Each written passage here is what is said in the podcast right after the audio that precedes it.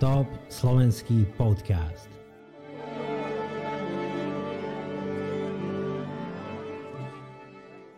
Takže čau, tu je Roman na ďalšia časť podcastu Krok vpred, do ktorého sa snažím priniesť nejakých rozdielových hostí, ktoré majú nejaké rozdielové informácie ľuďom, ktorých môžu nájsť. Mojím dnešným hostom je Pavel Ryba. Pavel, čau. Ahoj, Romane. A dík, že si sa na toto dal. Ja som sa dostal, takto začneme, teraz je február, dostal som sa k tebe cez Vianoce, cez knižku, ktorú mám aj tu na so sebou. A ty robíš veľké veci, máš v Čechách veľkú firmu, takže som veľmi rád, že si sa, že si sa dal na takýto maličký podcast a že, že ti to dáva nejaký zmysel to robiť. A jak sme sa bavili pred natáčením, už ťa nechám hovoriť, ja dávam šancu mladým. Mám v práci, máme firmu a máme tu veľa študentov, ktorí k nám chodia na stáž a ja sa im snažím vysvetliť nejaké, nejaké iné informácie, ktoré môžu potom použiť vo svojom živote, či už ako predávať, ako sa postaviť životu, ako rozmýšľať. A pozeral som tvoje prednášky na YouTube a ty robíš niečo iné a robíš to ešte vo väčšom, hej, a intenzívnejšie, tak keby sme sa mohli spolu porozprávať o tom podnikaní, Pavle. Je, no určitě. Co, co, budeš, co tě bude zajímat, nebo co bude zajímat prostě naše posluchače v tomto podcastu, tak jsem k dispozici. OK. A mojím cieľom je dať nejakú pozitívnu informáciu. Ľudia sú unavení, už sme skoro rok doma, začneme tým. A neviem, či ľudia sú skoro unavení sami zo seba, alebo z tých informácií, ktoré sa na nich plynú. Ale ja som aj veľa vecí získal. Začal som robiť nejaké nové veci, začal som sa napríklad otužovať, začal som písať knižku a rozbieham nejaké nové pro- produkty. A chcem sa spýtať, a či si ty objavil niečo nové v tej korone. Ale nelen to, že máš viac času na rodinu, ale niečo úplne nové, čo by si možno predtým ani nikdy nerobil. Já si myslím, že jsem objevil nové věci. Uh, jedna věc je, že jsem jakoby začal psát, podobně jako ty, protože já jsem třeba knihu, která by popisovala ten komoditně akciový cyklus nebo cyklus bohatství, mu říkejme prostě, jak se nějaké ekonomické cykly střídají, tak já jsem si to rozepsal a bylo to v šuplíku možná tři roky, protože mi to přišlo, že to bude další nudná ekonomicko-investiční kniha, kterou zase si přečtou jenom ty, co to vlastně už číst nemusí a že to bude nesrozumitelné. Takže třeba, když vypukla ta první vlna, tak vznikla ta kniha Zlatý bos, který chodí bos, kdy vlastně formou úplně jinou, která mě nenapadla, že by se takhle dali knihy psát a myslím si, že to je velký potenciál, vzniká knižní rozhovor. Jo? Takže s kamarád Honza Miller si se mnou povídal, a, a vlastně jsme si povídali o tom, jako, co v tom životě se odehrálo a proč vznikl projekt Golden Gate a co se děje v té ekonomice a jak fungují ty ekonomické cykly, jak fungují nějaký základy zprávy majetku a, a vůbec jestli, jestli ta společnost ty, ty změny zvládne víc dobře nebo méně dobře, nebo co se z toho může naučit. Takže to třeba je nová věc a musím říct, že to psaní je něco, ke kterému, k čemu jsem já inklinoval a a eh, to, že mě to zavřelo doma, tak, tak mě to jako dal prostor, tak, tak pojď vyjádřit ty myšlenky psavou formou. Takže teď jsem třeba před dvěma dnama dopřeložil, dopřeložil pro český trh vaši fantastickou knihu. Je tam máte excelentního eh, sportáka, ekonoma, fantastického kuka Jureje Chrapiše, tak, tak český trh nemá zlé peněze přeloženo do češtiny, takže zlé peněze budu v češtině špatné peníze a před dvěma dnama jsem dodělal překlad. A zároveň s Jurem jakoby, eh, eh, jsem rozepsal knižní rozhovor, jo, alá Zlatý bos, ale tentokrát se ptám já mm-hmm. a Juraj bude odpovídat a to jeho vidění se tam bude dávat. Takže to jsou třeba věci, které tam jsou. Mám tam napsanou, rozepsanou knížku pro děti, mám tam rozepsanou knížku, která je o těch tématech, který Eh, ta je v osnově připravená zatím, to chci dopsat do konce roku, která je o těch tématech, téma podnikání, téma úspěchu, téma nějakého správného přístupu k tomu, jak třeba budovat úspěšný obchodní týmy. Jo? Řada, řada knih je na, na budování nějakých týmů samospotřebitelských nebo nějakých takových těch jako multilevů, který nabízí prostě voňavky a parfémy a nabízejí hmm. prací prášky a, a podobně, ale já jsem přesvědčený, že, že, a to jsem nenašel, prostě já jsem nenašel třeba knihu, která by propojovala obchodní svět eh, osobnostního růstu, která by propojovala prostě principy úspěchu, protože 80% jakéhokoliv úspěchu v jakémkoliv oboru není o dovednostech nebo není o těch uh, tvrdých nástrojích nebo uh, dovednostech, ale je to prostě o mentálním psychickém nastavení, o návěcích, Uh, takže to jsou věci, které třeba by mi COVID dal, jo? kromě toho, že mám víc času na rodinu, kromě toho, že, že, se, že, že mi to umožnilo zjednodušit procesy v Golden Gate. Už jsme byli prostě strašně velká firma Aha. a holilo nás to, takže musíme dělat jako ty věci, které jsou nezbytné, ne ty věci, které jsou hezké a díky tomu jsme prostě dokázali strašně expandovat. Takže já jsem takový v podstatě strašně moc rád. No. Aha, ináč ja si myslím to isté, ešte by som dodal, po Bratislave sa jazdí trošku, trošku lepšie, alebo povedal by som výrazne lepšie. Mm-hmm. A, a ešte by som možno dodal to, že ty máš firmu Golden Gate pre ľudí, ktorí, ktorí to nejak nevnímajú alebo nikdy o tom nepočuli a ktorá sa zaoberá predajom drahých kovov. Tak já jsem založil, já jsem založil společnost Golden Gate a vlastně dneska máme téměř 50% podíl v České republice. Eh, ten obrat je někde ke 4 miliardám v loňském roce, takže to je opravdu už jako poměrně velký projekt. Takže já jsem to s Pavlem Kupkou za, založil a vymyslel a, a dneska vlastně ta moje práce je eh, tu společnost rozvíjet po té obchodní, podnikatelské stránce a po té vizionářské stránce. Takže já jsem už těm klukům prostě přenechal všechny ty věci v řízení společnosti a podobně a už jako se z toho v vozovkách jakoby stavuju z té mhm. administrativy a z toho back officeu a, a já si myslím, že člověk musí pracovat na těch, eh, na těch částech toho svého života, kde je silný, že jestliže já nemám rád Excel, já nemám rád prostě mhm. účetnictví, tak nemám jako řídit firmu, ale jestliže dokážu komunikovat vizi, jestliže dokážu měnit lidem prostě myšlení, dokážu prostě zlepšovat jejich kompetence obchodní, komunikační, Eh, leadershipový, no tak to je, můj, to je moje oblast, takže, takže určitě to, co jsem si třeba uvědomil, eh, snažíme se fungovat na těch eh, stránkách té naší osobnosti, na těch dovednostech, kde jsme přirozeně jakoby silní. Aha. A Pavle, myslím, ty podnikáš přes kolko? Přes 15 rokov, 20 rokov? Hele, já, já jsem nebyl, já jsem Romana nebyl zaměstnaný ani minutu. Okay. Takže já, já, já podnikám od té doby, co mi 18 let. Já jsem někdy jakoby na střední škole, už jako v prváku, takže to mě bylo 15 let. Já jsem, Aha tak, tak jsem jako zjistil, že nesmím být zaměstnaný. Jo? Já jsem byl v takovém tom transformačním období, kdy, kdy jsem základku docházel na přelomu toho socialismu, někdy v té šestý nebo sedmý třídě padl ten, ten režim, takže dvě třídy jsem už jako chodil na základce jakoby za svobodna, někdy v 92. roce jsem šel na střední školu a eh, to ještě byl fakt ten tvrdý komunistický režim, na těch školách jenom už tam jako nevěsil na stěně Gustav Husák, ale byl tam Václav Havel. A já jsem prostě věděl, že nemůžu být zaměstnaný. Já jsem měl problémy permanentně s tím školským systémem, protože já jsem potřeboval jako dejchat a oni chtěli furt jakoby prostě ty tvrdý režimy toho fungování. Takže ty moji kolegové eh, spolužáci se připravovali na to, že budu zaměstnaný v zahraniční firmě a já jsem od toho prváku už připravoval to, že budu mít zahraničskou firmu. Takže já jsem čekal, až, až mi bylo 18, 18 jsem si udělal živnostenský list a té knížce to i trošičku popisuju. Tam s Honzikem Milenem jsme v úvodu trošičku se bavili o tom, jak, co člověka formuje v dětství nebo v dospívání. Aha. A já jsem už vlastně ten poslední ročník do té školy si dohodl takový individuální režim docházky, že když nebudu půšvihy a budu mít dobré známky, tak ten jeden, dva dny v týdnu prostě s nějakýma omluvenkama z rodiny jsem prostě už realizoval prostě nějaký podnikatelský projekty. No. Aha. A preskočili jsme trošku do školy, ale pojďme ještě trošku naspět tomu, tomu podnikaniu. A ty si vravel, že možno si v sebe našiel nejaké schopnosti rozvíjať u druhých, nejaké kompetencie, spomenul si leadership, možno nejakú negociáciu alebo všetko, čo k tomu patrí. Ano. A moja otázka je, či je to naučiteľné. Každý uh, v nejakom socioekonomickom rozdiele niekam patríme. Povedzme, že chudý, uh, stredná trieda a bohatý. A tam patríme, predpokladám, že kvôli niečomu a môžeme tam patriť možno, že máme také gény, Čiže máme nejakú schopnosť eh, dávať si vzťahy dokopy alebo učiť sa. Každý z nás pochádza z nejakej, nejakého prostredia alebo z rodiny, ktoré nás formovalo. A potom je tam ešte možno nejaký element vlastnej vôle. Dokážeš v nejakej rozumnej kvalite alebo v použiteľnej kvalite naučiť to kohokoľvek? Alebo vie, vie to nájsť v sebe, hlavne on, Romane, jako vím, že někteří lidi naštvu a je to jako věčný sport, který já vedu prostě ve firmě, protože jsou takový ty sluníčkáři, kteří říkají prostě, když budeme chtít a vesmír nám pomůže a budeme se snažit a budeme číst knížky, tak prostě eh, budeme umět všechno. Já jsem přesvědčený, že ne. Jo. Prostě já jsem přesvědčený, že řadu věcí eh, nezvládneš jenom vůlí. Jo. Fakt je ten, že Eh, má to několik rovin, jo? takže bavíme se o rovině, jakoby funguje mi to dobře, uživím se, funguje mi to dobře a žiju si na standardní způsob života, funguje mi to excelentně a jsem jako mistr. Jo? Tak jsem přesvědčený, že eh, zejména ta práce s těma lidma je prostě mm, o nějakých jako talentů, je o nějaký jako píry. Prosím vás, ne, ale ne, neznamená to, že jako někdo se s tím narodí a automaticky je jako úspěšný. Když tam nebude rozvíjet, když tím nebudeš nic dělat, tak můžeš skončit prostě jako totální loser, asociál a cokoliv. Jo.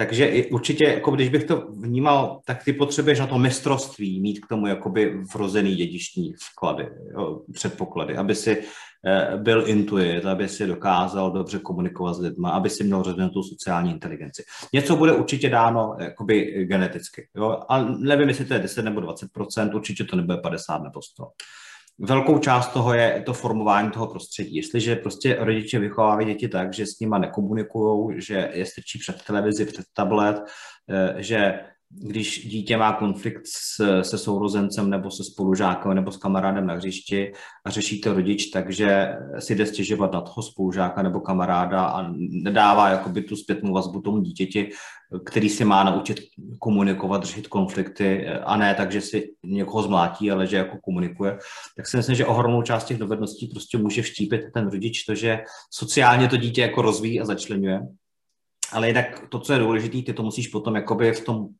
polodospělém nebo dospělém věku jako rozvíjet. Já asi nějaký talent jako na tyhle ty věci mám přirozeně a za to jsem prostě strašně moc rád. Ale fakt je ten, že když jsem jakoby významně zkrachoval v těch knižce, to je zmíněno, tak to, co mě zásadně změnilo, že já jsem dva roky musel se nějak živit, tak jsem jezdil prostě trošku, jezdil jsem taxíkem po Praze. Když nemáš krást a máš jezdit poctivě, tak já jsem v tom taxíku strávil 29 dní měsíci 14 hodin denně a zhruba 8 hodin denně v těch 29 dnů měsíci jsem prostě poslouchal nebo četl nebo nahrávky, přednášky, knihy, prostě z leadershipu, z time managementu, z obchodních dovedností a tak dále. Takže samozřejmě tam dojde k nějakému podedemiu na programování, kdy ty věci, ke kterým máš přirozeně talent, nebo, nebo ti byli štěpovaný v rodině, nebo se nějak rozvíjel prostě v dětství, tak je rozvineš na nějakou mistrovskou úroveň. Takže já bych řekl, že jakoby 70-80% těch věcí se dá naučit. Uh-huh.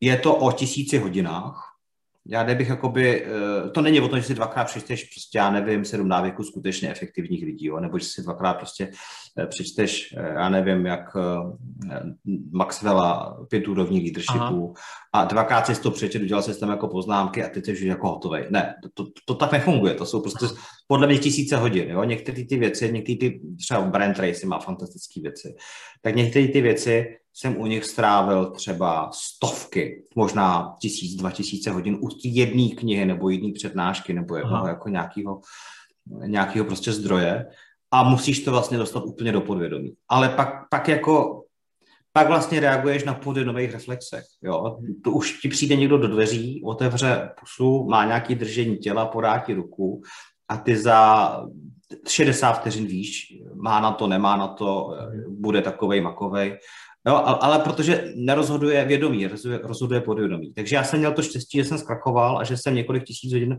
mohl věnovat tomu extrémnímu vzdělávání. A byl tam nějaký ten genetický a výchovný jakoby předpoklad, že mám cit na ty věci a díky tomu to potom dostaneš na mistrovskou úroveň. A jinak jakoby v týmu mám hodně lidí a řada těch lidí třeba není mistry, ale jsou to velmi zruční řemeslníci, jsou to velmi kvalitní lidi, ale museli si to odpracovat, museli si to prostě prostě dělat. A pak máš ty talenty, který to zahodí. To máš jako ve sportu, že 80% vydřeš, 20% je talent, jo. Kdo, kdo no. prostě neudělá těch 80% dřiny, tak když je sebe lepší talent, tak prostě prohraje v tom tenisovém zápase nebo v tom plaveckém bazénu. Aha, a určitě je lepší mít potom nějakého mentora alebo někomu, kdo to rozumí. Jak, aj samozřejmě na veľa věcí najlepšie, keď si dojdeš sám. Ale jednoduše je to s tým mentorom a hlavně ty věci asi musí začať robiť. A já tu mám taký jeden citát, ale ten myslím, že mi to celkom funguje. On je veľmi jednoduchý a volá sa Screw it, let's do it. A povedal to, myslím, Richard Branson. A znamená to, že prostě je to jedno, pojďme to robiť a niečo z toho už bude. A keď se bude snažiť, hmm. tak, tak asi niečo dopadne. Tak. Keď se nebude snažit, tak ani, ani to nemá šancu vzniknout. Alebo ta akcia je, je kľúčová. Přesně, hele, e, e, u vás e, Petr Urbanec prostě má heslo, který je fantastický, protože říká to jednoduše, prostě zvedně zadek, hlava se srovná, jo. Mm-hmm. Jo, prostě zvedně zadek, je to dělat a ono tě to doběhne. Jo, protože samozřejmě to, co, to, co mi přijde fantastický na projektu Golden Gate a na projektech podobných Golden Gate, že to není teoretické učení, protože je mraky seminářů, mraky prostě lidí, kteří, mm-hmm. spousta lidí jsou takový ty konzumenti toho osobnostního úspěchu. Oni budou objíždět semináře, oni budou číst knížky, oni budou platit drahý peníze za to, aby měli kouče lektora nebo prostě byli na nějakém jako mezinárodním semináři, kdy teda někdo jim, někdo jim říká, jak být úspěšný, jak, jak, jak jako ze sebou něco udělat. Ale oni nejdou do terénu, oni nejdou do praxe. A prostě bez praxe ty věci nemůžeš prožít. Ty si musíš jako rozbít pusu, aby si zjistil, že už to takhle dělat nemáš. Jo? Nebo naopak musíš jakoby to, co teoreticky pochopíš, musíš v praxi zažít, že to jako funguje. A takže eh, fantastický na tom projektu Golden Gate je, že eh, ty jsi prostě provizně ohodnocen za to, co děláš, musíš teda zvládnout nějakou kompetenci nebo dovednost a bez toho kontaktu s tou praxí se to nenaučíš. Bez toho kontaktu s tou praxí to jakoby nepochopíš. Takže zvedni zadek, hlava se srovná, takže ty jakoby jedna rovina teoreticky si připravuješ, druhá rovina jdeš do terénu a někdy si tu pusu rozbíjíš a někdy uspíváš. Samozřejmě eh, včetnost toho úspěchu se potom zvyšuje a ten profesionál, který už je potom třeba 50 let v tom oboru a zároveň jakoby opravdu denně hoďku dvě čte knihy a, a přemýšlí a vzdělává lidi a vzdělává sebe, tak potom se dostává k úspěšnosti klidně 90%. Takže 9 z 10 jakoby kontaktovaných prostě lidí nakonec skončí prostě v nějaké formě prostě úspěchu spolupráce. Já mám úspěšnost přes 90%, mé manželka má úspěšnost okolo 90%.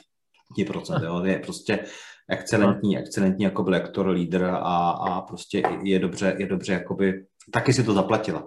Ale na začátku to tak nebylo, to bylo úspěšnost třeba 10-20%. Mm-hmm. Pavle, hovoril si, že, že musíš si to nechat to sebou prejsť až do takej miery, že sa ti to nejak imprintuje do podvedomia, hej? Ano. Že sa tomu veľmi hlboko vystaví, že ty si vrával s niektorými knihami a si sa boril 2000 hodín a predpokladám, že vieš ich celé pasaže na spameť. Ano. A ja to často vysvetľujem mojim ľuďom tak, že na začiatku ani nevieš toho, koľko toho nevieš. To je ten, že nevedomá nekompetencia. Ano. Potom, tak jak ja, keď som začal robiť nové projekty a potom sa zrazu vidíš, že aha, tak ja toho fakt neviem, že dosť. Napríklad ideš do autoškoly, na začiatku netušíš, koľko existuje vyhlášok. Druhý bod je, aha, tak toto všetko sa budem musieť naučiť, budem sa musieť naučiť nejaké, nejaké kryžovatky.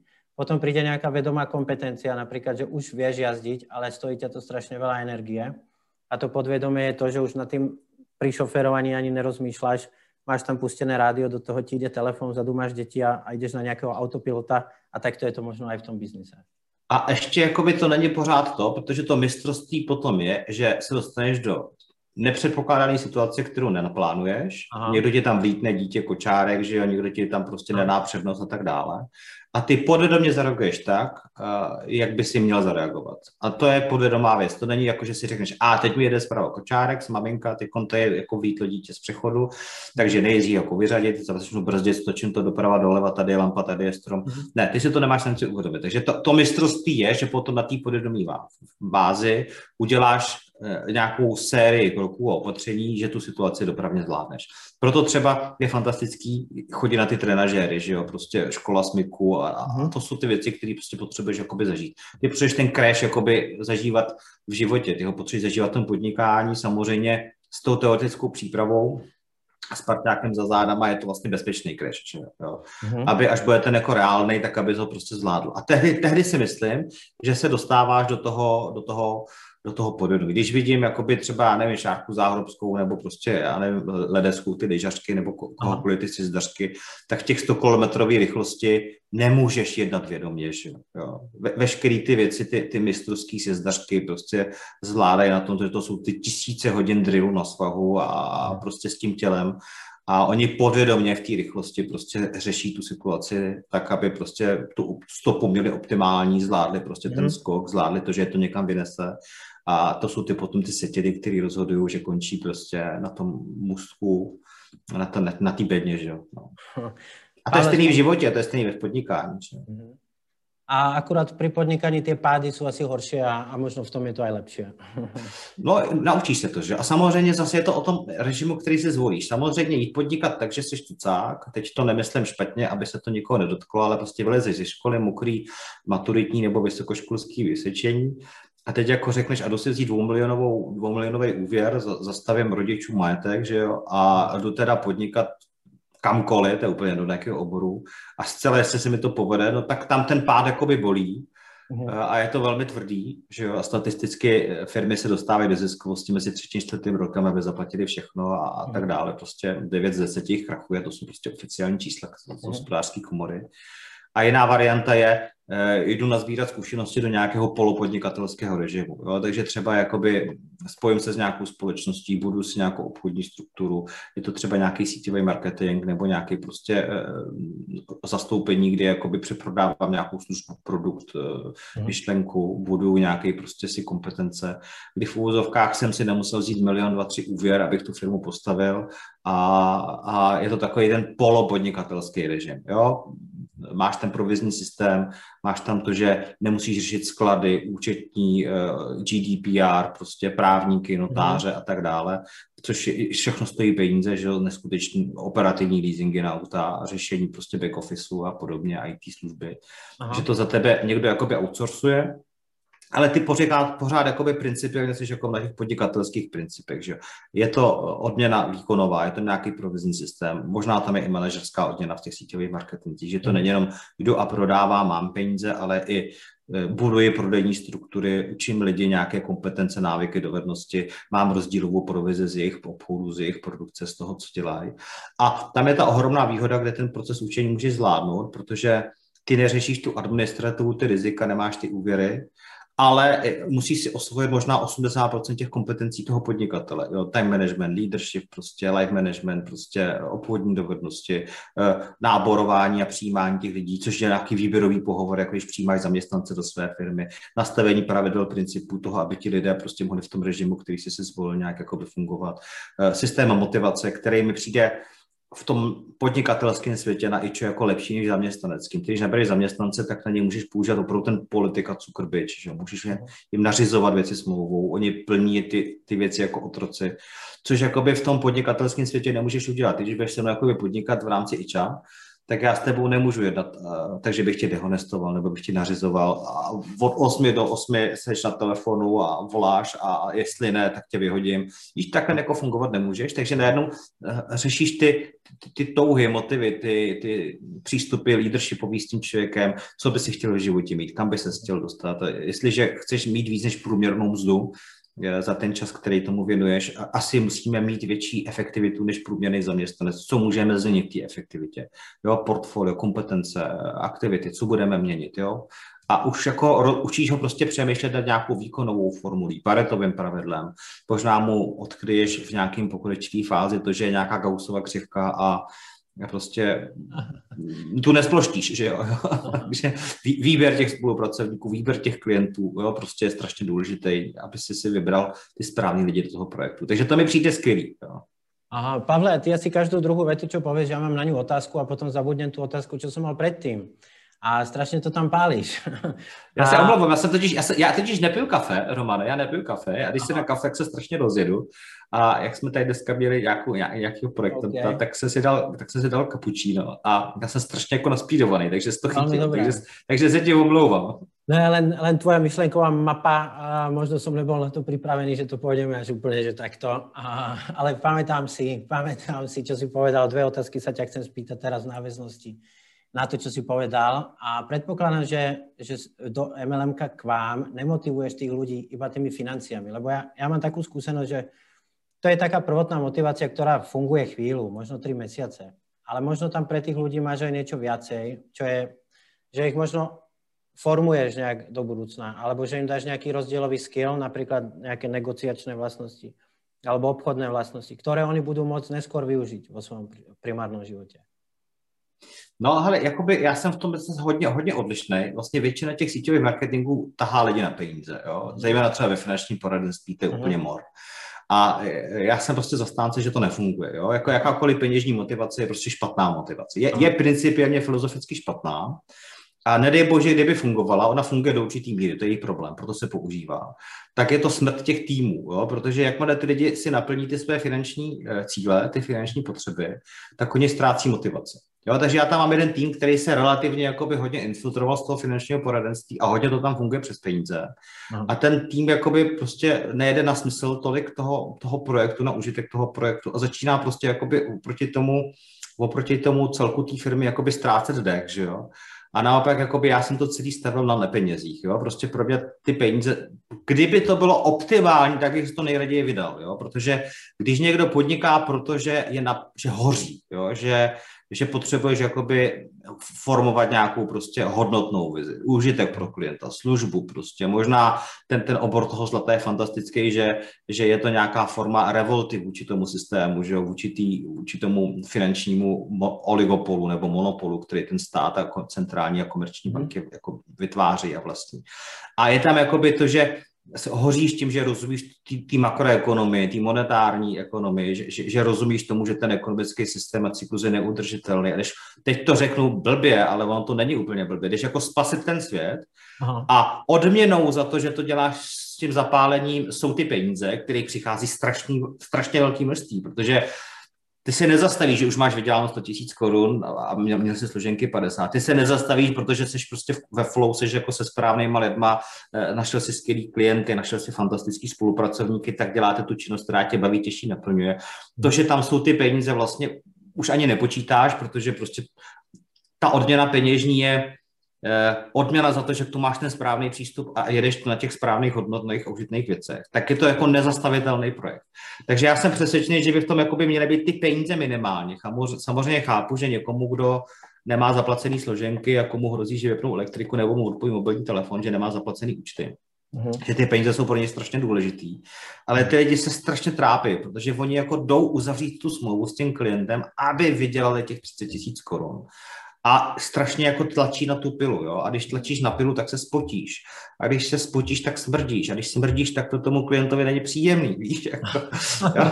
jo? takže Aha. ten tlak na ty peníze to strašně jako dělá špatně, jo? Naopak, jako když tebe prostě čiší to, že máš od toho klienta zájem, že jakoby eh, ten, ten tisk peněz je neudržitelný, že to zadlužení je šílený, že, že dnešní dluhy znamenají v budoucnosti buď to vyšší daně nebo eh, konfiskaci majetku skrz inflaci a ty chceš, aby ten klient ty celoživotní úspory v tom penzení připojištění ve státních dluhopisech prostě neprodrbal a proto ho jdeš jako zachránit, jdeš mu pomoct, aby prostě diverzifikoval. Mm-hmm. A na ty peníze v úzovkách nemyslíš a myslíš na to, abys mu dobře vysvětlil ty základní jednoduché ekonomické principy nebo vazby a abys mu vysvětlil, že možná může získat finanční svobodu, že nemusí být do nekonečna zaměstnanec a může třeba začít podnikat k zaměstnání a do budoucnosti to překlopí na full time.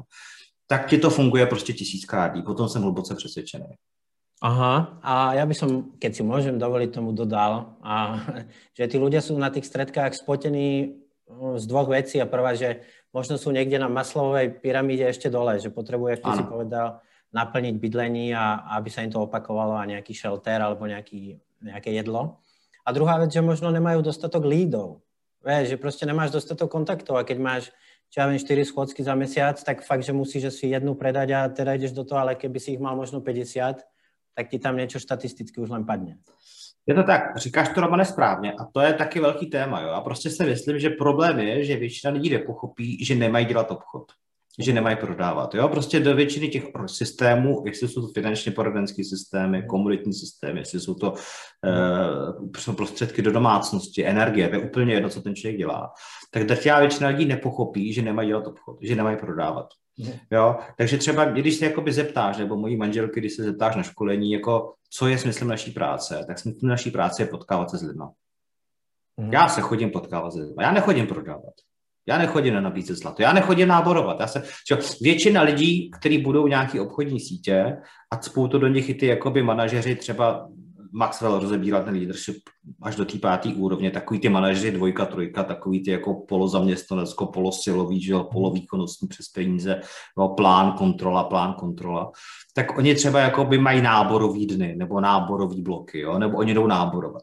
Nefunguje to. Protože když náboruješ, tak náboruješ. Jo? Já nechci být náborovaný. Ty když jako budeš projekt, a začneš mě náborovat, tak já se začnu bránit. Já nechci být hromady náborovaný. A jestli si budeš povídat a budeme prostě cítit, že jsme na podobných hodnotách, na podobných vizích, že nás to spolu baví, že si vodíme, že jsme si prostě milí, příjemní.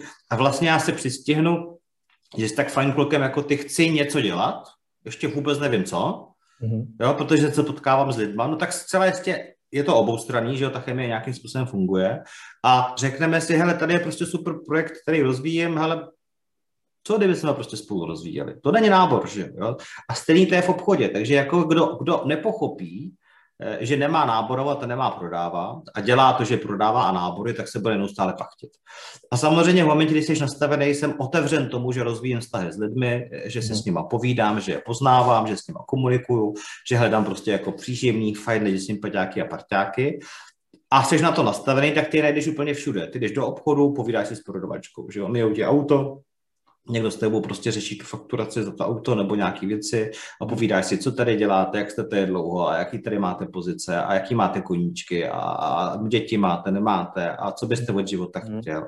Jsi někde na dovolený, tak v hotelu prostě můžeš být uzavřený, číst knížku, koupovat se na pláži a nebo můžeš prostě jako komunikovat s těma krajanama, který tam prostě poznáš, odkud jste a jak to máte v práci těžký a proč jste tady na dovče a, a kde jste všude byli loni. A teď prostě najednou si voníte nebo nevoníte, no tak logicky z toho vznikne nějaká touha jakoby být si blízko a možná se stane klientem, možná se stane spolupracovníkem. A to je taková jako soft skills, že jo, kterou prostě musíš jako umět rozvíjet a mm. pak si jako nikdy neupachtíš.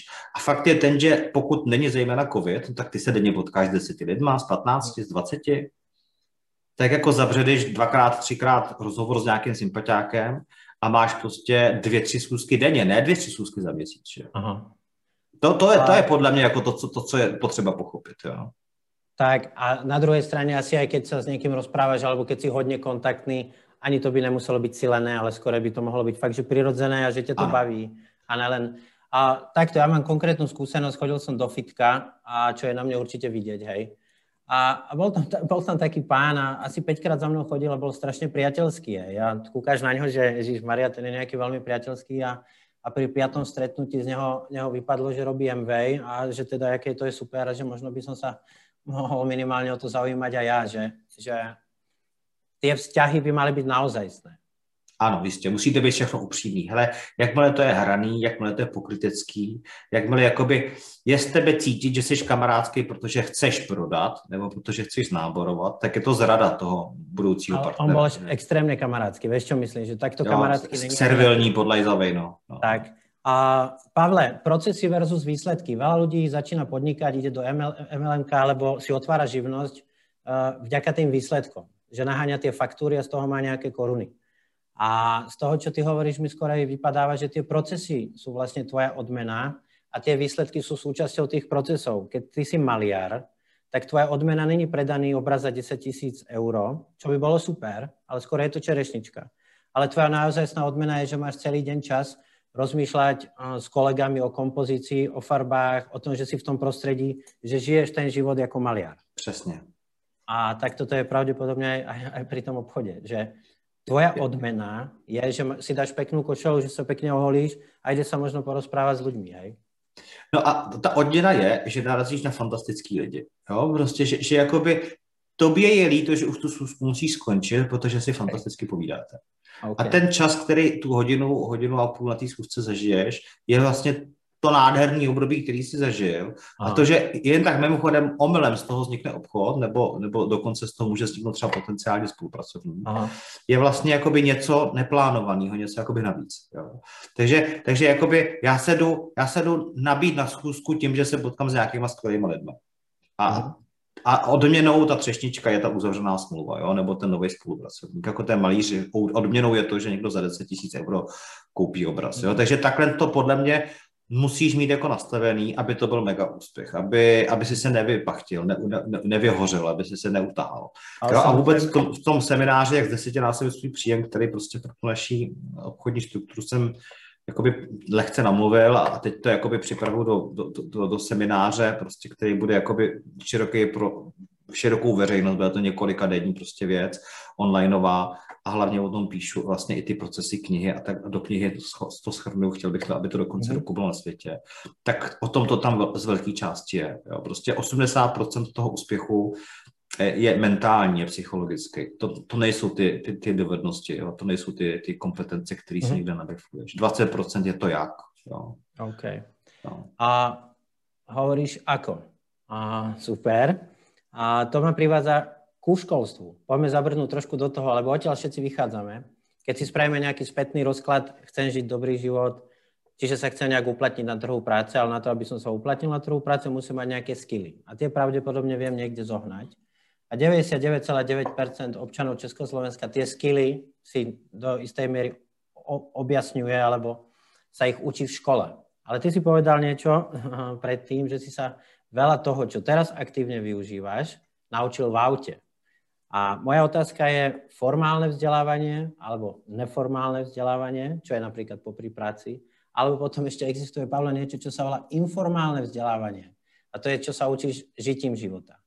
Ktoré, ktoré z toho je kľúčové? Veľa, veľa decák chodí teraz na súkromné školy, rodičia na to tlačia. A veľa si pozerajú, čo ja viem, nejaké kurzy. Ktoré z toho je to? Já si myslím, že to Romany vůbec nedá jako dát do nějaké škatulky, protože si myslím, že všechno to jako skládá dohromady nějakou mozaiku, která toho člověka nějakým způsobem buď to směřuje k většímu úspěchu nebo menšímu mhm. úspěchu v tom životě. Eh, já jsem poměrně velký odpůrce soukromých škol, eh, poměrně jo, protože si myslím, že to vytváří uh, za první, ne všechny soukromé školy jsou kvalitní školy, to si jako pojďme říct. Aha. Eh, mám s tím nějakou zkušenost. Za další si myslím, že to může vytvářet nějaký prémiový škole prostě z těch dětí, eh, lidi, kteří si třeba zařazují do nějaké sociální bubliny nebo škatulky, že si třeba přestávají druhých jako vyvážit. Jo. Já jsem přesvědčený o tom, že a to, to, to, to jo, za to se budu být. Prostě za vzdělávání jsou odpovědní rodiče. A je relativně, relativně jedno, do jakého systému ty děti škole chodí. Je to slovo relativně zdůraznu, není to jedno. Jo. Mm. Pokud prostě ten rodič plní dobře tu roli, kterou má přirozeně plnit. A to je role toho vychovatele, to je role toho průvodce tím životem. Je to krásně vidět prostě na tom covidu. Teď děti nechodí skoro rok do školy, že jo, mhm. prostě s nějakýma přestávkama a vidím ty rozdíly prostě, jaký jsou v, v tom onlineu, jo. Prostě některý ty rodiče prostě nezvládají tu výuku, nebo než životě s dětmi se neučili, ne, nekomunikovali ty věci. Mm-hmm. My to doma zvládáme, jednak jako by moje manželka je učitelka, původně pedagog jako vzděláním, jednak oba dva máme nějakou inteligenci, nějaký to přirozené vzdělání, prostě ve všech místnostech máme knihy a s dětmi si pořád čteme. Takže třeba já si jako užívám to, že s dětmi jdeme víc do hloubky, než by se šlo ve škole a že to je prostě vlastně super, jo. A já jsem vděčný mým tátovi za to, že byl tím průvodcem, že to vzdělávání, takový to základní, prostě člověk dostával opravdu v tom běžném životě. Takže já bych jakoby nechtěl to svádět na to, že za všechno může škola nebo nemůže škola. Mhm. Určitě si myslím, že eh, by měl být odklon od biflování, odklon od toho, aby se ty děti něco našprtali, naučili. Hmm. Takže se mi líbí třeba jiného matematika, která vede k logickému myšlení a máme školu s dětmi, u nás děti chodí do školy, která je státní, normálně nic výběrového, mhm. prostě státní škola, ale mají tam jakoby dva aspekty. Mají tam tu jedného matematiku, která je ne o biflování 3x3, že je 9, ale musí si to jako dovodit spočítat, mají tam možná logické věci a tak dále, protože některé ty věci pomalu ani nejsem schopen dát dohromady. A druhá věc je to model školy začínáme spolu, to znamená, že ty silnější děti pomáhají těm slabším dětem s tou výukou.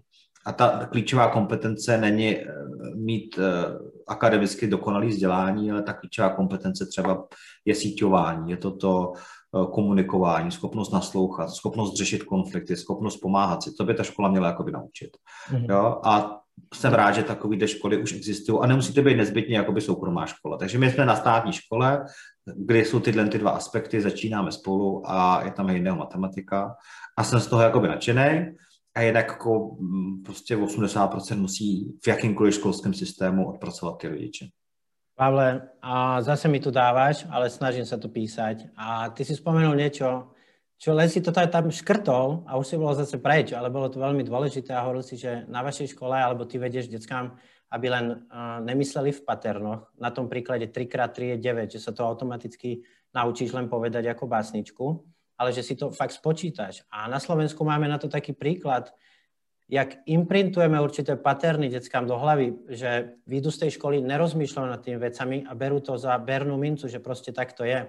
A je taká detská hádanka alebo riekanka a volá sa to, že, že leze, leze po železe, nájde dieru, do nej vleze. No a čo je to? A automaticky povieš, že čo je to, Pavle? No automaticky skrzneš klíč, že? Tak, ale môže to byť, môže to byť paklíč, môže to byť vlak, môže to byť tisíc ďalších vecí, hej. Ale, ale proste, čo chcem tým povedať, že v škole, toto je banálny príklad.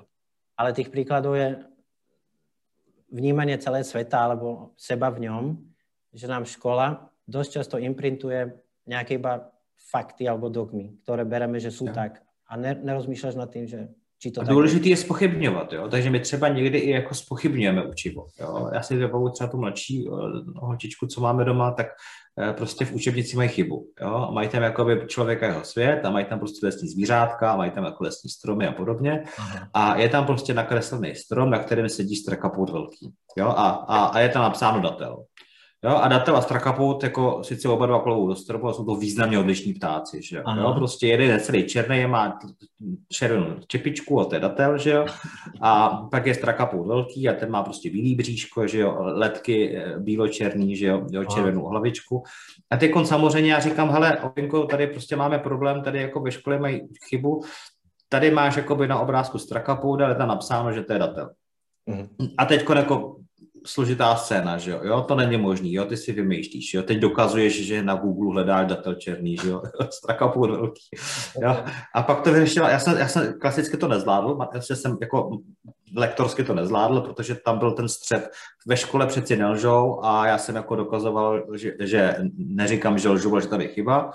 A moje manželka to vyřešila prostě fantasticky, namalovala sluníčko, jo, napsala pod to měsíc, zakryla to slovo měsíc, říká Olenko, co to je? Ona říká sluníčko, jo, otevřela tu ruku, tam bylo napsáno měsíc. Odpovídá ten text tomu obrázku? Ne, neodpovídá. Udělala jsem někde chybu? Ano, udělala. Jo? Takže jakoby, a to jsme řešili v první třídě, že jo? A ty jako, mně, mně to přijde důležitý, jako spochybňovat ty autority, spochybňovat, jakoby, kdy, když je někde nějaká chyba, označit to i v té škole, že jo? A učit to ty děti jako přijmout jako fakt, že se všichni můžeme mílit, že procesy nebo systémy nemusí být nastaveny dokonale, že i taková autorita, jako je škola, může mít chybu v učebnici a vždycky prověřujeme ty informace, které se k nám dostanou. Takže já jsem zastánce tohohle přístupu a je to nesmírně důležitý a já jsem měl třeba jako poznámky ze školy, protože já jsem miluju přírodní vědy a miluju botaniku, zejména zoologii míň a botaniku zejména, mm. tak jsem to studoval. A v takovém tom pubertálním věku jsem v tom přírodopise měl střety s tou učitelkou, protože se tam učili některé věci, které neodpovídaly realitě. A já jsem ty poznámky, uh, Eh, hádá se před třídou s učitelkou a poučuje, že neříká pravdu nebo nějaký takový věci si jako okay. takže, takže to mi přijde totiž strašně moc důležitý, protože celý život je o tom, aby jsme neustále sebe ujišťovali Aha. a zjišťovali jsme ty zdroje, jestli náhodou už nežijeme eh, mimo, jestli už náhodou jako jsme neuvěřili nějaké obecně přijímané pravdě, která může být lží. Jo. Okay. A to logické dovozování, propojování věcí je strašně důležitý. A jinak ještě se vrátím zpátky k tomu tématu. Člověk, který si myslí, že vyjde školu, jedno jestli základní, střední, vysokou, soukromou, špičkovou světového formátu, to úplně jedno, mm-hmm. že tím, jako je hotový a skončil jeho vzdělávání, tak ten člověk právě umřel. Jo, základem pro ten úspěch je, že život je celoživotní, permanentní vzdělávání a myslím si, že to vzdělávání začíná, až když dostuduješ školu protože cokoliv v tom sterilním prostředí, kde nebyl kontakt s praxí, byla prostě do značné míry teorie. A až když narazíš buď to v zaměstnání nebo v podnikání na ten střed s realitou, mm-hmm. a tam teprve začneš řešit, jak to opravdu v praxi funguje, no, v rámci toho svobodní volby trhu, toho podnikání, prodeje sebe na trhu práce, tak tam ten, kdo se přestane jako vzdělávat a posouvat, tak začne ztrácet a propadne do toho průměru nebo podprůměru a pak bude eh, říkat, že to je všechno nespravedlivý a že životní úroveň je na hloubě, že za to může vláda nebo škola. Mm-hmm. A ten, kdo pochopí, že tehdy teprve začíná ten životní běh o, o úspěch a, a třeba hodinu, dvě denně věnuje vzdělávání, tak ten prostě vyhraje. Jo? Takže já, já i v dnešním jako vypjatým jako období, kdy prostě té práce je relativně hodně a má člověk děti a rodinu, tak tu hodinu, dvě denně prostě držím neustále, že čtu. Jo, neustále, že se posouvám. Hmm. A v tom semináři a v té knize taky budu co rozebírat, že je ohromný rozdíl mezi tím poslouchat a číst. Jo, my jsme, jakoby, ta funkční uh, negramotnost je extrémní. My umíme číst písmenka, uh, možná i jako slova, ale neumíme často číst smysl toho hmm. textu. Jo, takže určitě čtení je strašně moc důležitá věc, která zapojuje úplně jinak ty hemisféry v mozku, než jenom třeba poslech nebo video. Já jsem třeba zrušil televizi, my nemáme doma televizi, protože eh, ty dvě hodiny, tři hodiny, které by se koukali, jsme se na nějaký televize, eh, když věnuješ eh, čtení, hraní s dětma, studiu nějakých věcí, poslouchání nějakých přednášek nebo videí nebo rozhovorů se zajímavými lidma, třeba nějaký podcast tohoto typu, tak to je prostě strašně velký náskok, který získáváš v určitý mase, která možná z 95% ty dvě hodiny denně tráví u televize a ne u seberozvoje. Žere ti to čas, a toto pustím mojej pani manželke, my máme dve deti, a obľúbili si teraz pozerať nejaký seriál o 6. chodí to a to im odkrojí 50 minút toho času, ktorý majú medzi koncom školky, povedzme o 4. prídu domov a o 8. idú spať. A to je skoro štvrtina času, čo môžeme nie, niečo spolu robiť. Áno. A, Takže to sme zrušili a je to super. Je.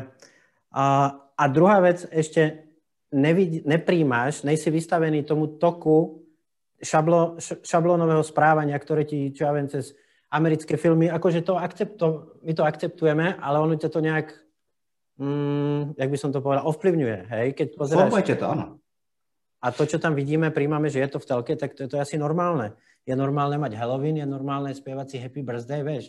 To nikdy nebylo normálne. Možno to nebylo, přišlo... Ne, nebylo to normální, že My si vytváříme samozřejmě to co, nás, to, co nás obklopuje, to, co si pouštíme do mysli, tak to vytváří realitu toho našeho světa, která může být samozřejmě zcela mimo realitu.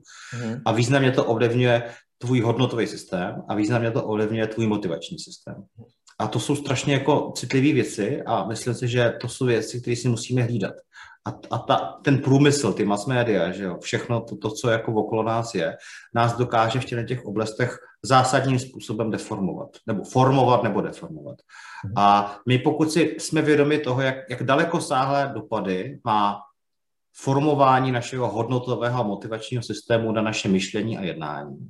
A tohle to si budeme vybírat, budeme o to pečovat, budeme to rozvíjet, tak tím se můžeme posunout zase na nějaký okraj té společnosti v Gaussově křivce Paretově pravidlo Paretova pravidla, pře 80 na 20 jenom Paretovo pravidlo, ale ty potřebuješ Paretovo pravidlo Paretova pravidla. Jo? Když to jako řeknu zjednodušeně, 20% z celku je schopných a 20% z 20% to jsou 4% jsou všeho schopných. Jo? Ještě, Což... se to dá, ještě se to dá ďalej paretovat. Ještě se to dá dále paretovat, že jo, ty 4% z toho zase, když máš 20%, tak jsi prostě nějakých těch 0,8, 0,7, že jo. Což když se podíváš na tu Gaussovu křivku, tak to je ten extrém extrému, který je ten úplně nejzásadnější a ne, ne, ne, nej, nejdůležitější jako ten článek té společnosti, který může být tím základním jako iniciátorem, hybatelem, leadershipem, inovátorem, který může přicházet úplně s jinýma přístupem. Že? Když se koukáš na tu Gaussovku, tak tam máš prostě to nula celá něco, že jo pak máš ty 3% nebo 3,2 nebo kolik to je, že jo, pak tu kritickou masu, nebo 13 něco, že pak tu kritickou masu a pak zase, že ty se neumí ani číst, ani psát. Že? A to všechno jakoby si je potřeba uvědomovat a, a částečně jsou ty věci dány geneticky a výchovou a částečně je můžeme ovlivňovat. Že? Pokud vylezeš prostě střední nebo vysokou školu a už v životě neotevřeš knížku a budeš koukat na ordinaci v růžové zahradě a na televizní zprávě, tak pravděpodobně hraničící se jistotou prostě se, se zařadíš mezi, eh, mezi tu masu, která cinká jednou za 30 let na náměstí klíčem a že něco bylo nespravedlivý. Stane se z těba ta růžová zahrada vlastně. Tak. A je to, Romane, vědomá volba. Uh-huh. Úspěch je o volbě. Uh-huh. To, jak se cítím, je o volbě. To, jak jednám a jak myslím, je vědomá volba. Všechno je to vědomá volba. Mm-hmm. Akorát často si neuvědomujeme, že to je vědomá volba, nebo že to můžeme ovlivnit nebo změnit.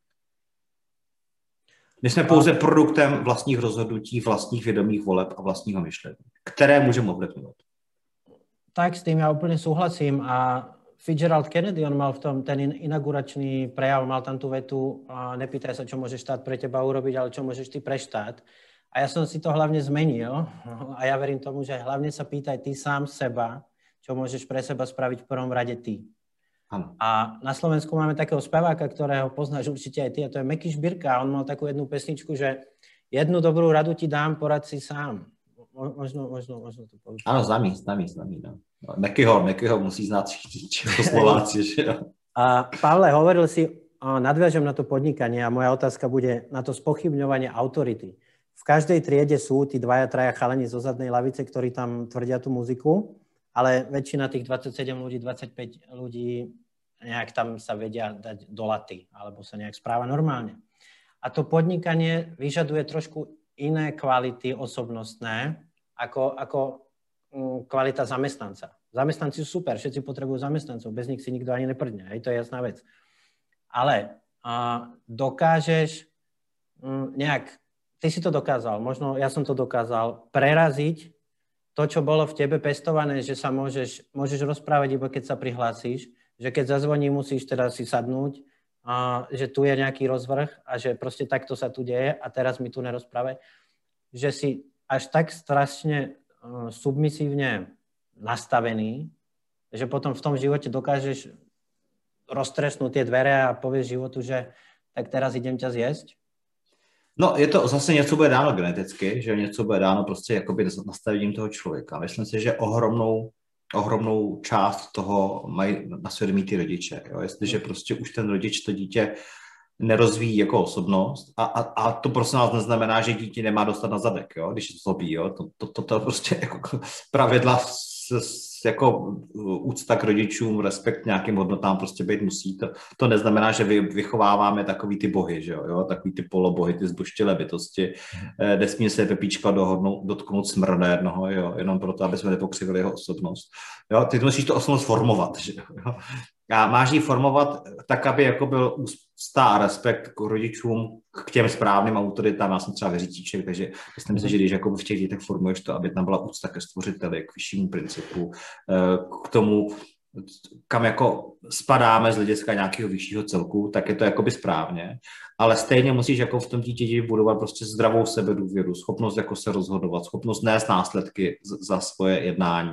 Že třeba v první třídě Eh, u, u, u naší dcery byla tendence, jakože učitelka šla nám vysvětlovat, že eh, má nějaký domácí úkol, že my máme dohlédnout na to, aby byl splněn. Jo. Tak, tak říkáme pozor, pozor. Jo. To si tady pojďme pončil už první třídě jako ujasnit, okay. že to je úkol Elenky, nikoli úkol náš a to je její zodpovědnost. Takže pokud něco nebude v pořádku, tak vy to komunikujte s ní, aby ona věděla, že její odpovědnost je tohle mít v pořádku. Aha. A my s ní budeme komunikovat, že její odpovědnost je to hlídat a její úkol si to plnit. A jestliže potřebuje s tím pomoct nebo poradit, jsme tady k dispozici, najdeme cestu, našemi, najdeme řešení. Ne, že za tebe úkoly uděláme, jo? a nebo že tě pod byčem otrokáři donutíme. Takže to už jako tam to začíná. Že? A ty vlastně budeš takovou tu vyváženost, že Máš respekt a úctu k lidem, ke starším, k autoritám, ale nemáš ten panický strach z, to, z, z toho. Když je něco nesprávného nebo chybného, tak máš tu odvahu to pomenovat jinak a taktně s úctou, s respektem to komunikovat. A to je něco, co zase formuje prostě ta rodina v té kultuře, která tam je.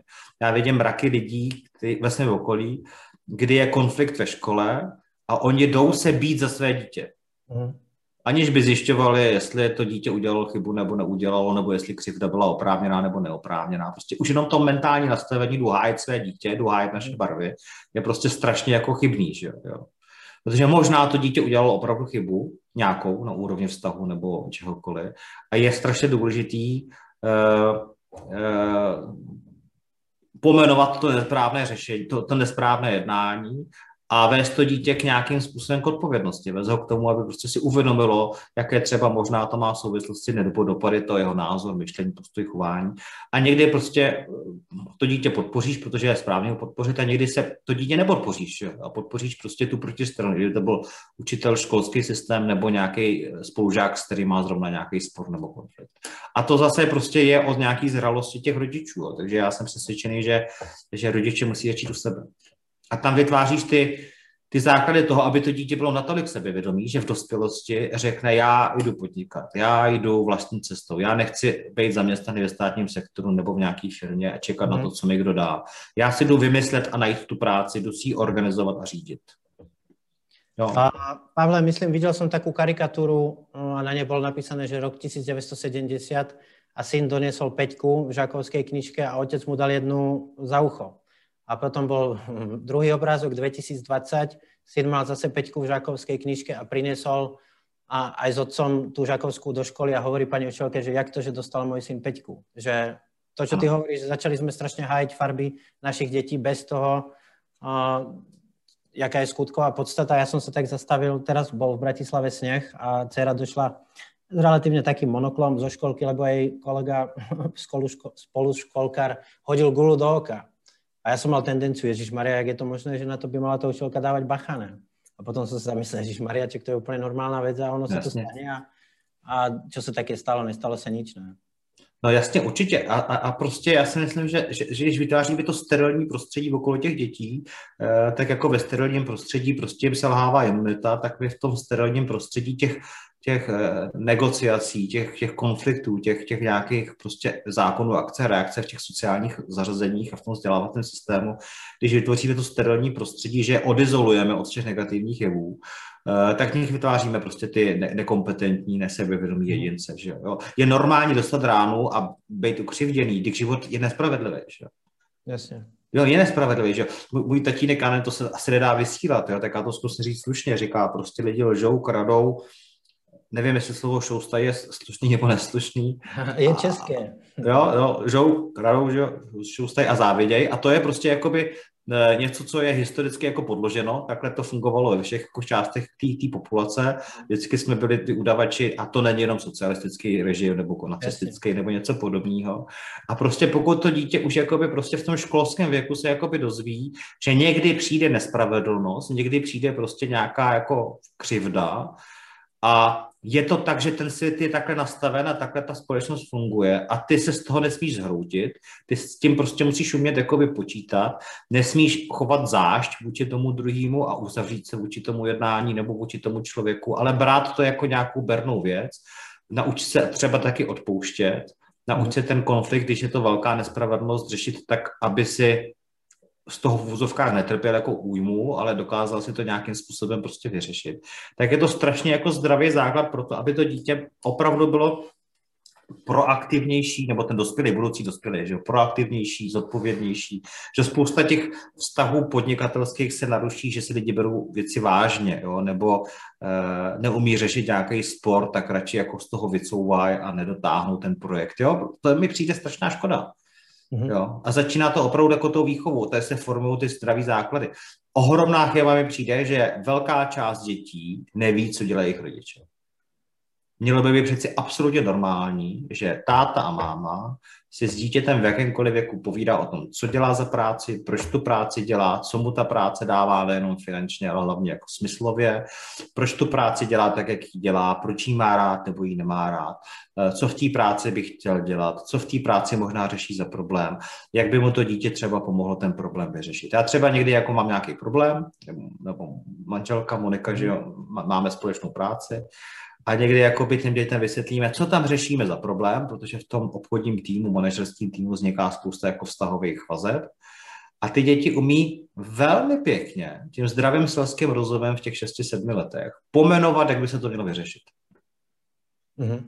Protože oni jako mají zdravý selský rozum, že jo, a, a oni ti do toho vnesou úplně jako jednoduchý pohled, jo. A třeba jakoby, kdyby si navykli rodiče komunikovat od malička s dětma ty pracovní vlastně normální komunikace, že jo, ty pracovní věci, tak to dítě automaticky ví, že peníze nepadají ze stromu, že to je o nějaký interakci, že to je o nějaký vazbě, že to je o nějakém snažení, že, že věci mají svoji hodnotu, že se musíme umět poradit, že hledáme cesty, způsoby a řešení. A opět ty děti připravuješ na ten profesní život. A samozřejmě, když to dítě bude hodně vedeno svobodomyslně a hodně zodpovědnostně a hledání té vlastní cesty a přístupu, je pravděpodobnější, že bude lnout v dospělosti podnik podnikání, než to, že se zaměstná do nějakého státního molochu, eh, kde v úzovkách něco razítkuje a nepřemýšlí nad tím, jestli to je správný papír nebo nesprávný. Že? Mm-hmm. Pavle, povedal si už druhýkrát slovné spojenie hledání vlastní cesty. A čítal som takú knižku Hledání vlastní cesty a možno ju poznáš aj ty. Eh, napísal ju pán profesor českoamerický Milan Zelený. Áno, viem. Je, je fantastická a, a tvoja knižka, musíme zobrať, je takisto fantastická. Tri knihy sú veľmi dobré, ktoré každému odporúčam a potom sa opýtam na tvoj mm, výber. Milan Zelený hledaní vlastní cesty, a Pavel Ryba Zlatý bos, ktorý chodil bos a Juraj Karpiš, Slovák a Zlé peniaze. Možno také tri knižky, keď ste sa dostali v tomto videu až sem, a vám môžu zostať mm, po zhliadnutí tohto videa na stole. A pán Zelený povedal, mám to tu napísané, keď som sa pripravil na tento rozhovor, a aj si to myslím, že podnikanie je inovatívne využitie zdrojov za účelom uspokojiť potrebu zákazníka s cieľom vydelať peniaze. A inovatívne využitie zdrojov, uspokojiť potrebu zákazníka a zarobiť na tom. A normálne si to priznať, všetci to robíme kvôli peniazom. A keby ty si dal, Pavel Ryba, quote, čo je to podnikanie? Já si myslím, že to je pořád, jakoby, že to je pořád v duchu toho výroku pana profesora Zeleného. Já, já, já to jakoby někde na konci té knihy jakoby zmiňu někde v těch posledních stránkách, že to je formování těch dlouhodobých hodnotných vizí, jo, koordinace těch procesů, aby jsme ty vize a smysly té činnosti dokázali eh, zmnožovat, multiplikovat, realizovat s cílem toho, aby byl naplněn ten, kdo tu podnikatelskou činnost realizuje, s cílem, aby byl samozřejmě naplněn na potřeba a uspokojeny prostě veškerý ty eh, přínosy pro toho klienta nebo zákazníka a samozřejmě musíte mít ten ekonomický rozměr, aby jsme na tom vydělali peníze a měli jsme možnost je dál investovat do sebe a do toho projektu, aby se rozvíjel a, a, a nějakým způsobem rostl. Jo, já to mám hodně spojeno s tím, že to podnikání, pokud je pouze ekonomicky spojeno, tak samozřejmě v nějaké fázi mu dochází dech. A třeba vynikající kniha, když jedna z knih, když říkáš, jakou bych jako doporučil, mm. je Jim Collins, Good to Great. V češtině to vyšlo, jak udělat z dobré firmy skvělou. Mm. A byť eh, samozřejmě je to už kniha relativně stará, tak tam vědecký tým studoval uh, jedinečnost firm a zkoumali to, proč některé firmy dokážou prostě třeba dlouhodobě víc než trojnásobně překonávat index S&P 500 a v nějakých sedmi nebo osmi odvětvých oblastech definovali vědecky ty principy skvělosti, jedinečnosti a úspěchu v těch podnikatelských knihách, v těch podnikatelských přístupech.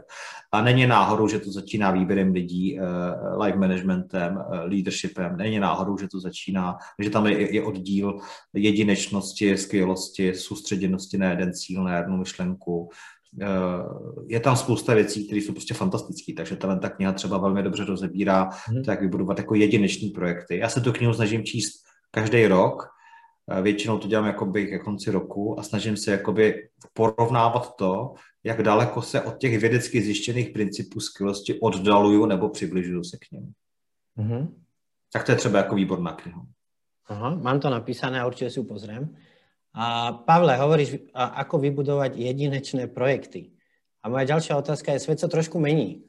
A jedna z možností je ísť do MLM, jedna z možností je robiť nejaké služby, aj klasika, čo ja viem, jazdenie s taxíkom, kadernice, alebo proste niečo, čo viem, začne to ponúkať iným ľuďom. A, ale tým, ako sa svet zmení a nastáva vďaka digitalizácii, robotizácii, automatizácii, proste iné prostredie. Začína človek trošku vynechávať je nahradzovaný, buď algoritmom alebo strojom. A ako môže človek, obyčajný chalan, čo ja viem, z Mladej Boleslavy alebo niekde z Trenčína, z Banskej Bystrice, konkurovať, keď opomenieme toto všetko, čo som vymenoval, konkurovať Google, Amazonu, ktorí to dokážu urobiť rýchlejšie, lacnejšie a predpokladám, že kvalitnejšie. Že, jaké sú možnosti? Hele, těch možností je samozřejmě hodně. Robotizovat nebo automatizovat se dají pouze nějaké činnosti. Jo? Takže samozřejmě pokud jakoby půjdeš do oboru, který se dá robotizovat a automatizovat, tak samozřejmě budeš čelit této konkurenci. A musíš teda být hodně dobrý, aby si té konkurenci dokázal čelit. Že? Jsou, jsou sektory, které prostě podle mě nebudou jako nikdy nahrazený, jo? nebo budou obtížně nahrazený. Já si myslím, že eh, to, co to, co prostě lidem vždycky bude chybět, je nějaký eh, síťování ve smyslu skutečných vztahů. Jo? Já vím, že sociální sítě dokážou spoustu věcí jako imitovat nebo napodobit, ale když má někdo tři tisíce přátel na Facebooku a spáchá sebevraždu pro deprese s osaměním, tak vidíme, že to není úplně jako dokonalý jako síťovací proces, který má skutečné vztahy nějakým způsobem simulovat. Že? Uh-huh. Takže já třeba jsem rád, že jsem v oboru, v kterém jsem, protože jsem přesvědčený, že potkávání se s lidma, hledání prostě hodnotných vazeb, hledání prostě nějakého inteligentního poradenství. A poradenství třeba v oblasti investic není, že ti někdo Excelově srovná nejvýkonnější produkt. Ti udělá ten algoritmus, že? Jo? ale ty musíš uh-huh. jako eh, k tomu člověku vdechnout to, aby ty investice třeba rozuměl, aby ho bavila, aby ho těšila. Já třeba spravuju nějaký portfolia.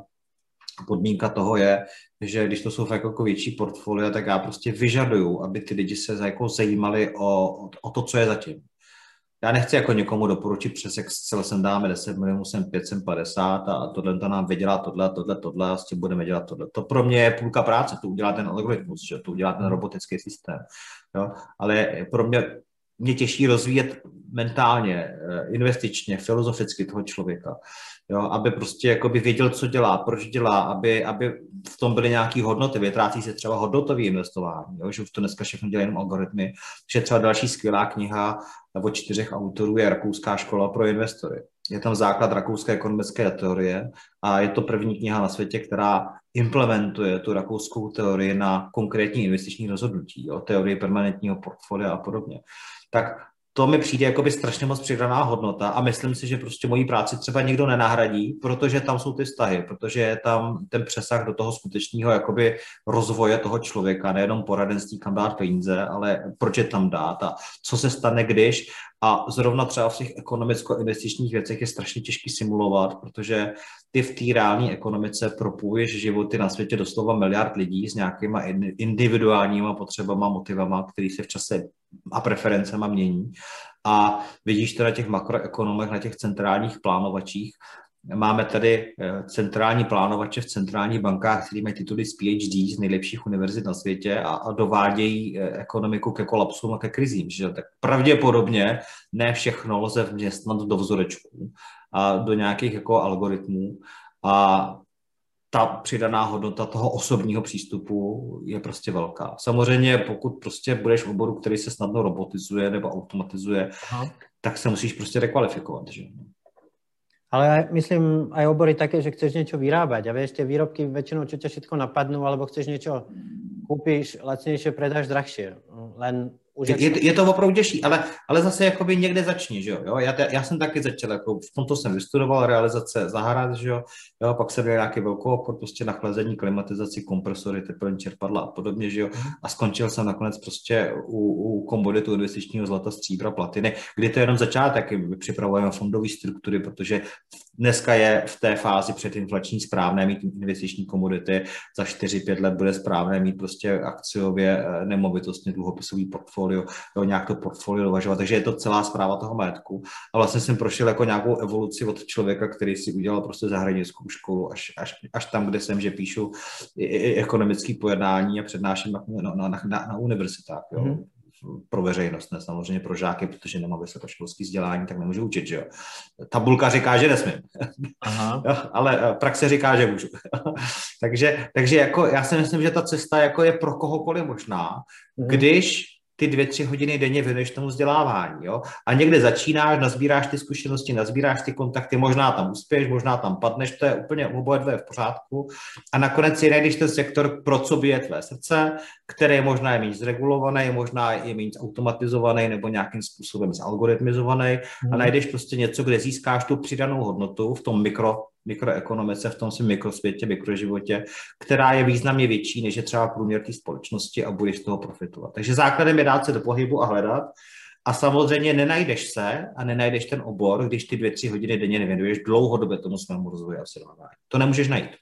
Uh-huh. A ten, kdo obraví, že nemá čas, prostě musí si ho najít, lebo času máme všetci rovnako. Všichni máme 24 hodin. Jo. Prostě všichni máme absolutně spravedlivě toho času. Den má 24 hodin pro mě jako pro lidi v Africe. Jo.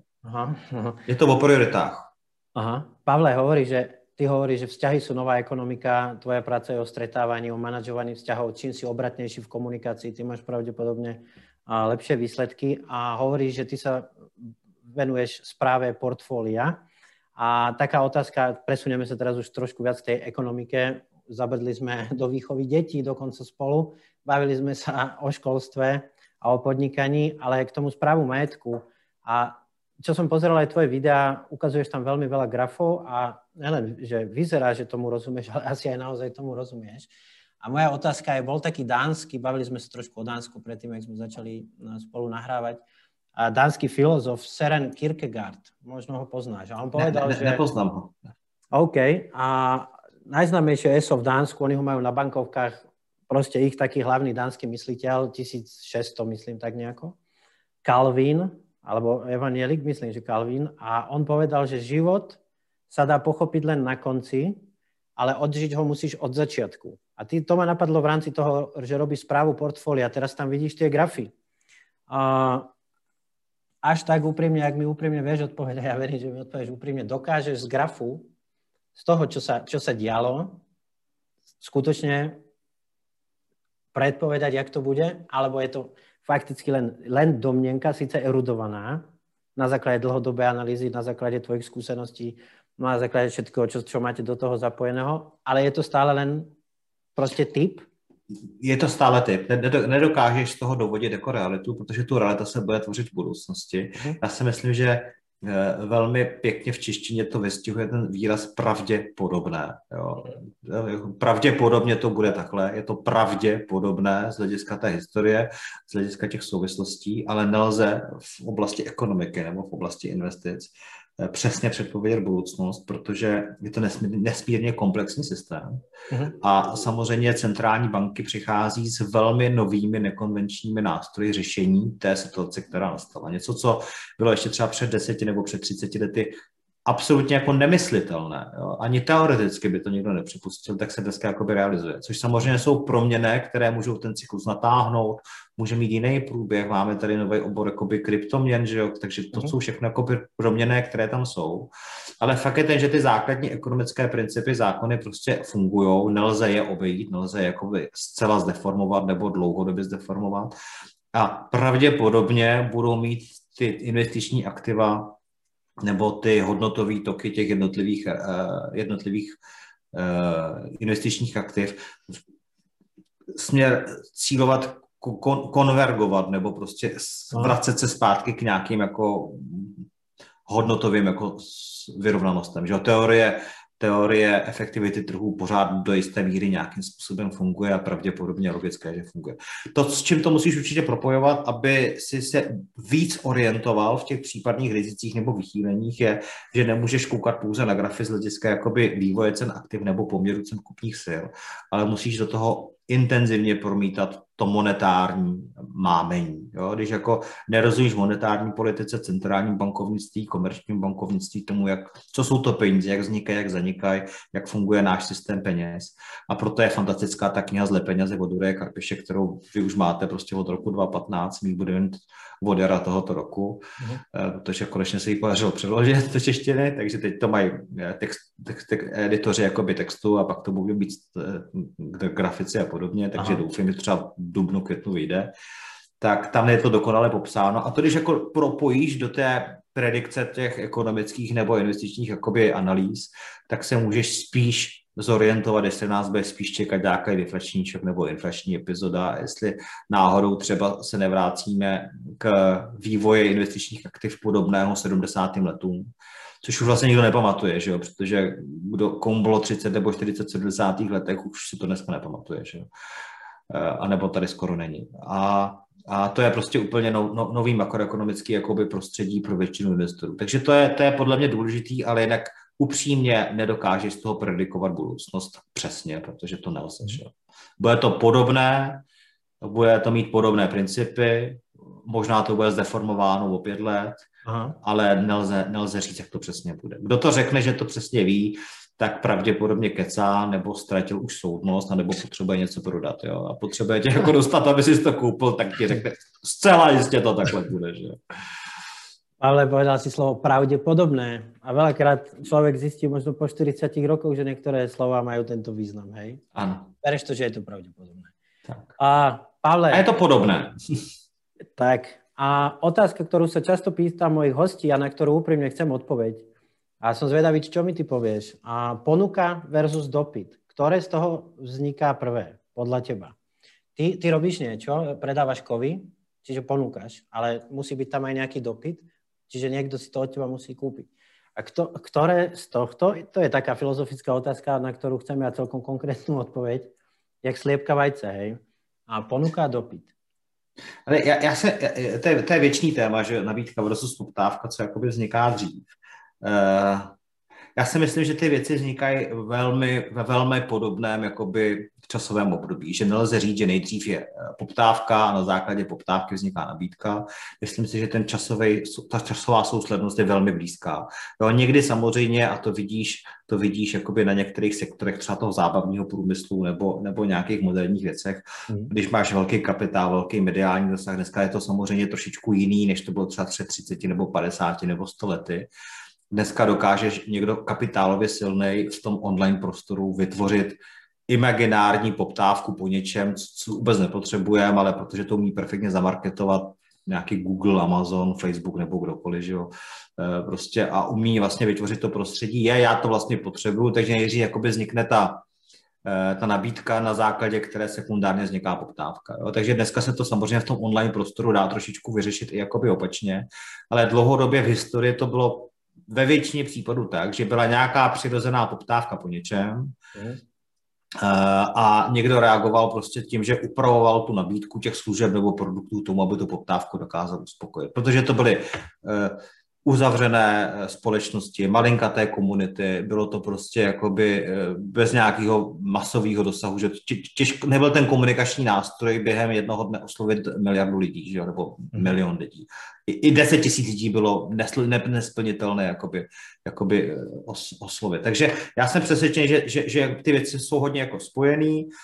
Nemám rád, myslím si, že, myslím si, že filozoficky nemám rád a je mi to velmi, jako mě to děsí, že dneska dokáže někdo vytvořit umělou poptávku po něčem, po čem potom vzniká jakoby to uspokojování těch mm. potřeb. Jo? Myslím si, že to je nějaká forma manipulace a řada lidí prostě najednou potom chce mít auta, který nepotřebují, nebo mít prostě zábavní produkty, které nepotřebují, protože vlastně byly v manipulování těmi mass do toho, že to vlastně je nějaký standard života, který si chtějí udržet. Jo? Ale jinak na to není určitě jednoznačná odpověď, jako se budeme tady přijít, co bylo dřív, jestli slepice nebo vejce, dostaneš mhm. se prostě do, do, do otázek filozofických, evoluce nebo stvoření. A, a prostě v určité fázi, v určité fázi na základě důkazu musí přijít uh, to rozhodnutí, které o víře. Že? No. Aha. Pavle, keď se tě můžu opýtať, kolko máme ještě času, aby som... Já jsem, já jsem fakt jako v pohodě. OK, dobré. Mě to baví, takže mě to baví, takže já jsem v pohodě. OK, super. A ja ti skúsim trošku sekundovať.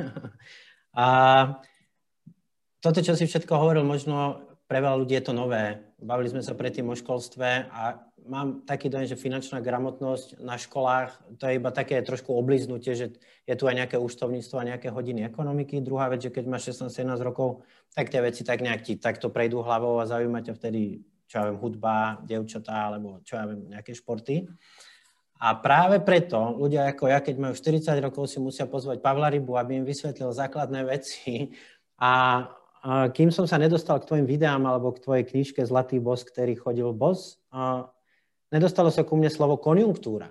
Tak som si to dohľadal a teda som zistil, aha, toto je konjunktúra. Pavle, keby si vysvetlil tie základné štyri pojmy, myslím, ty ich tak aj vysvetľuješ v knižke aj vo videách, a to sú inflácia, deflácia, konjunktúra a kríza čo majú medzi sebou spoločné, čo my si máme z nich zobrať, ako sa v tých dobách nějak k ním postavit. Ale e, určitě v té knižce je to sepsáno jakoby srozumitelně. E, když jakoby vezmu inflace, deflace, tak já se budu opravdu držet té podstaty toho, Uh, takže a souvisí to s tím rakouským pohledem na ten ekonomický cyklus, na tu ekonomiku. Ano, to souvisí hlavně s tou podstatou peněz a peněžního systému. Tak inflace je prostě nárůst té peněžní zásoby, nárůst těch peněžních jednotek, které mohou pronásledovat to zboží služby v té ekonomice. Deflace je přesný opak, že se smršťuje ta peněžní nabídka, to množství těch měnových jednotek obíhajících v té dané společnosti, ekonomice nebo na tom trhu. To samozřejmě to, co je, je, je dneska zdeformováno, to rys posledních 30-40 let, že se jakoby to zjednodušilo. Dneska se za inflaci, když se v těch mass médiích toho středního průdu mluví o inflaci nebo o deflaci, tak je inflace růst cenové hladiny a deflace pokles cenové hladiny. Ale on to je pouze symptom, on to je projev toho, a co provádějí ty centrální, eh, respektive potom díky regulaci centrální banky a systému frakčních částečních rezerv, ty komerční banky. Takže samozřejmě v tom prostředí té inflace mají tendenci růst potom investiční aktiva na, na, na ceně, mají tendenci se spožděním, kdy se zrychlí rychlost oběhu peněz té ekonomice, ta obrátka je, je růst zboží a služeb. Já jsem na to téma natáčel teďkom podcast, co to je inflace 30-minutový, takže uh, myslím si, že na mém Facebooku ten link najdete, takže tam se 30 minut zabýváme vlastně otázce pouze inflace. jo, filozoficky i prakticky. A deflace je vlastně přesný opak. A já se opravdu chci striktně držet toho, toho měnového pohledu. A konjunktura je prostě nějaký eh, rozvoj, eh, expanze toho hospodářství, to, že zažíváme období hojnosti míru a blahobytu a opakem eh, je, je nějaká ta ekonomická recese, jo, která může přerůst do té případné krize, kterou ty si zmiňoval. A to je potřeba si uvědomit, že vlastně, když my žijeme ten dospělý život, ve 20, 25 pracujeme, vyděláváme peníze, do penze půjdeme v 65, 70 letech, tak nás čeká zhruba 40-50 let toho, kdy musíme si vytvářet nějaké peníze do, na rezervu, pokud nechceme umřít hlady v penzi, protože penze bude strašidelná, že jo? To prostě za, za 40, za 50 let bude pracovat 1,6 člověka nebo 1,7 člověka na jednoho penzistu. Už dneska to je systém, který se ne, ne, nedaří financovat, takže je jasný, že penze nebudou žádný. Situaci, kdy ty vlády mezi tím dvakrát zbankrotujou, nebo to smáznou inflací. Takže my, když jakoby si musíme odložit peníze na později, eh, tak my musíme si uvědomit, že nás za to období toho života aktivního trefí cyklicky všechny ty situace. Zažijeme deflační epizodu, inflační epizodu, Inflační nás velmi pravděpodobně čeká, centrální banky dělají všechno pro to, aby to, se, to, se ta inflace, kterou provádějí, protože oni influují, aby se propsala i do té cenové inflace, to dělají proto absolutně všechno. Eh, zažijeme určitě období konjunktury i období recese. Recesi máme pravděpodobně před sebou, přes jsme v ní díky covidu a přerostlo to v nějakou pravděpodobně chronickou krizi a období konjunktury máme za sebou. To jsme zažili před několika lety a všechny tyhle ty věci za těch 40-50 let se nám jednou, dvakrát, možná i třikrát jakoby vystřídají. A my musíme vědět, jak se tedy máme chovat jako lidi, jak se tedy máme chovat investičně a ta zpráva toho portfolia, ta diverzifikace by měla být taková, aby to portfolio bylo odolné vůči inflaci, deflaci, vůči eh, nějaké ekonomické recesi nebo ekonomickému růstu. A hodně to potom sklouzává k té teorii permanentního portfolia. Je lehce rozebrána například v té knize Arhuská škola pro investory. Je eh, velmi pěkně rozebráno ve Vyšehradském fóru, kdy jsem to rozebíral letos na podzim, je to na YouTube kanálu Golden Gate. A prostě když potom rozumíme těm věcem, tak dokážeme poskládat takový portfolio, aby jsme za těch 40-50 let byli bohatší než to, než o to, co nám sežrala inflace. A nepřicházeli jsme o 60-70% majetku, když zrovna dojde k nějaký krizi, protože se zhroutí akciový trh. OK, a ještě bych se tě chtěl k tomu dát takovou doplňující otázku. Ako se z inflácie spraví deflácia?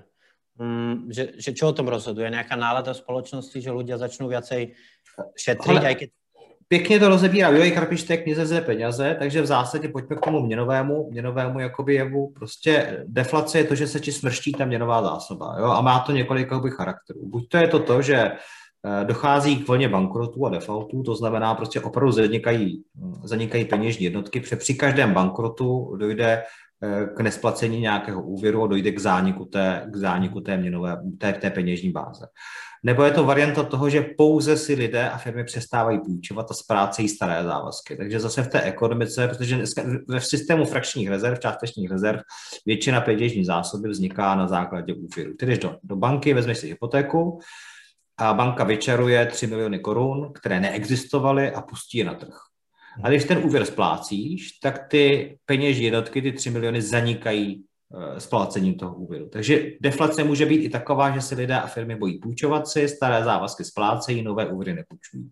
Když do toho nepřijde eh, nějaká úvěrová expanze, že ji centrální banka podpoří snížením úroků, nebo neprovede přímo třeba nějakou tu operaci kvantitativního uvolňování, že komerční banka jde, začne za nově natvořené, natištěné peníze kupovat dluhopisy, hypoteční zástavní listy, akcie nebo jiná aktiva, čímž může tu, tu kontrakci té měnové báze nebo expanzní zásoby nějakým způsobem měnit, tak zase dochází měňově k deflaci. V důsledku čehož samozřejmě je na tom trhu a v té ekonomice méně peněžních jednotek, které způsobí pokles cenové hladiny. Tak to je z hlediska toho měnového pohledu a samozřejmě má na to vliv, potom už se bavíme o té cenové deflaci nebo cenové inflaci, to, jak se ty lidé chovají, jak jednají, jak, jak, jak myslí. Jestliže lidé se bojí o budoucnost, Eh, nebo nemají co kupovat, nebo nechtějí nakupovat, chtějí kumulovat peníze do štrozoků, do matrace, na spořícím účtu, nechává peníze na účtu v bance a neutrácejí, tak klesá rychlost oběhu peněz v té ekonomice za tou danou peněžní netku za nějaký časový interval, za nějaký časový úsek. A v důsledku toho to má deflační tlak na to, že klesají ty ceny ve zboží a služeb. Takže samozřejmě může to ovlivnit do značné míry i ta masa, ta, ta, ta společnost, že přestává třeba utrácet peníze a začne kumulovat, nebo začnou splácet ty staré závazky. A stejně tak i při nezměněné měnové nebo peněžní nabídce může inflace prudce zrůst. Když se třeba lidé začnou o ty peníze bát, a, a začnou utrácet. Když najednou řeknou, hele, rozbijeme prasátko, vybereme peníze z madrace, vybereme peníze ze spořícího účtu a pojďme nakupovat auta, pračky, domy, pojďme nakupovat cokoliv, protože nevíme, jaká bude kupní síla české nebo slovenské koruny nebo eura za 10-20 let nebo za dva roky, tak samozřejmě i při nezměněné eh, peněžní nabídce může významně zrychlit ta cenová inflace.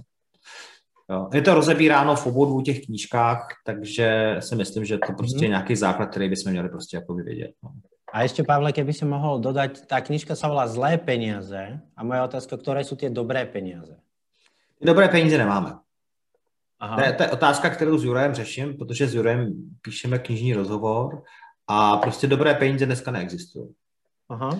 Protože, protože ten centrální státní monopol prostě zničil dobré peníze v podobě klasického zlatého standardu. To byly velmi kvalitní dobré peníze, odalávaly několik tisíc let. Dneska prostě zlatý standard, klasický zlatý standard prostě neexistuje a nikdo ho nebude chtít zpátky zavést. Vlády ho samozřejmě můžou zneužívat a obcházet, prostě jako to historicky bylo. Máme dneska méně nebo více nekvalitní peníze v podobě těch špatných peněz státem monopolních, jedno jestli se bavíme o švýcarském franku, euru, libře, dolaru, koruně, euru mm. nebo čemukoliv japonskému jenu. Možná někdy lepší chvíli než švýcarský frank, někdy americký dolar, někdy prostě to euro, ale prostě všechno to jsou jako státem monopolní fiat peníze, kdy v rámci toho celosvětového závodu ve znehodnocování měn a měnových válek v zásadě všechny ty měny jsou dlouhodobě influovány a znehodnocovány. Samozřejmě to je dneska nějaký krypto, krypto snaha prostě bitcoinem nebo jinýma kryptoměnama zavést nějakou, nějaký spravedlivý nový měnový systém, který filozoficky je správný. Otázka, jestli vyhraje. Já si myslím, že to bude prostě spíš alternativa investiční, než že by vlády přijaly decentralizovaný, státem nevlastněný, nemonopolizovaný platební nebo měnový systém za svůj. To se nestane. Prostě vláda, která ztrátí nad vládu nad tvorbou emisí měny, ztratí kontrolu nad obyvatelstvem, nad jejím zdaněním, nemůže, nemůže si přivlastňovat kupní sílu a politické hlasy, aniž by mohla tisknout. Takže to, to historicky prostě neproběhne. Takže my dneska jsme v situaci, že nemáme správné peníze. Neexistují správné správný měnový systém. Jsou alternativy, že někdo využívá peněžní funkce zlata nebo stříbra, peněžní funkce možná v budoucnu kryptoměn, někdo prostě utápí peníze v méně likvidních pozemcích a hledáme méně špatné alternativy než to, co máme, ale bohužel dneska správné peníze neexistují a Aha. potřebovalo to celosvětovou reformu toho měnového systému který ale nikdo nechce provést, protože centrální banky vlády i velké investiční banky profitují z toho, jak ten peněžní systém funguje a budou se snažit za cenu ohromných nákladů pro nás, střední střídu střadatele, ten systém co nejdéle udržet při životě. Bude to za nákladu ohromné inflace. Mm-hmm. A možno ma napadlo aspoň taká alternativa k dobrým peniazom môžu byť peniaze, ktoré napríklad zarobíš a v rámci odloženej spotreby a ich rovno nespotrebuješ, ale mm, necháš si ich někde doma alebo v banke a potom ich použiješ, až keď budou... No určitě, jakoby, ale to, to, to, to není definice těch dobrých peněz z hlediska té definice, ale určitě je správně eh, neprojíst peníze, které máme a uchovat jejich kupní sílu na pozdější použití. Jo? Hmm. A myslím si, že ta kombinace prostě mít něco malinko v kryptu, asi dneska v Bitcoinu smysl má nějaký 2%, 3% toho celkového jako těch rezerv. Určitě hmm. prostě 20-30% zlato se stříbrem, určitě nějaký pozemek, prostě určitě mít nějakou cash doma, prostě cash v, v deflaci nebo v krizi prostě vládne, že jo, zásadním hmm. způsobem. Mít část prostě v akcích je taky správně a, a byť jsou napálený, byť jsou strašně drahý, tak v prostředí té měnové inflace můžou i na ceně ještě klidně vyrůst, nebo alespoň je to nějaké jako vlastnictví nějaké reálné firmy. Takže prostě pořád lepší, než veškerý prachy utratit, je lepší je mít a zase je diverzifikovat. Ale z hlediska jakoby kvality peněz, kdyby se mě dneska někdo zeptal, a musím říct, že jsem byl na Mises institutu na, na, Rakouský, na, na, na, na škole letní, tam bylo spousta fantastických ekonomů a povídali jsme si různě večer, já jsem tam taky něco přednášel v létě a vlastně i ty zastánci kryptoměn, když jsme se tam jako potom u toho vína jako bavili o tom, kdyby tady a teď přišla jako měnová reforma, k čemu se všichni dneska vrátí, tak to bude znova zlato. Jo, nebude to ještě Bitcoin, ještě, ještě mnoho let ne, že jo? Protože ty centrální banky jsou připraveny na to, že když to selže, tak znova vyjednávají na základě zlatého standardu, jo? protože všechny významné centrální banky mají zlato, kupují zlato, hromadí ho, jo? Mají, ty, mají ty zlaté rezervy. A fakt je ten, že za těch několik tisíc lidské historie to byl ten ta brzdná kotva toho, co znova vkládalo důvěru té masy v to, že ty peníze jsou jako nepodveditelné a že teda má smysl v nich pracovat nebo v nich spořit. Takže asi by to dneska znova bylo zlato a stalo by se těmi správnými penězi, kdyby došlo ke kolapsu systému, ale bylo by to na 10-20 let, než by prostě ho znova podvedl ten systém. Mm. A pozeral som nejaké vaše prednášky na Golden Gate, aj ty, aj tvoji kolegovia, máte tam také diverzifikačné kolečko nejaká správa majetku, vyzerá to jak znak Mercedesu. Je to koláčik rozdelený na, na tri časti. A mám tu takú poznámku mm, k finančnej sebaobrane. Nebavíme sa teraz o anonimných masách strednej triedy, ale bavím sa napríklad o mne, o, o spolužiakovi zo strednej, o mojej manželke, o mojej ano. rodine. A bežný občan je ekonomicky v defenzíve, myslím, lebo navrh má vždycky ten štát, ktorý, ktorý má monopol na peniaze a vlastne má monopol na voľný trh, na kapitalizmus. A, a bežný občan, myslím, že nerozumie do takej hĺbky, ako rozumieš ty vzťahom v ekonomike.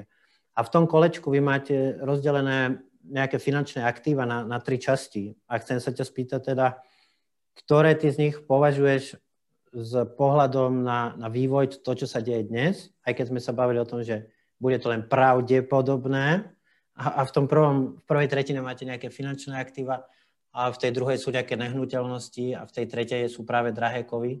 Pre teba, ktoré z toho? Alebo mal by to byť nejaký No, když se mě ptáš tady a teď, a je to někde, já nevím, polovina, polovina února 2021, tak já jsem přesvědčený, že jsme na Prahu velké inflační epizody. Buď to, to budou masivní inflace, zcela jistě jsem přesvědčen o tom, že nás čeká stagflace, to znamená velmi mizerný ekonomický růst, stagnace nebo mírná recese ve spojení s vysokou inflací.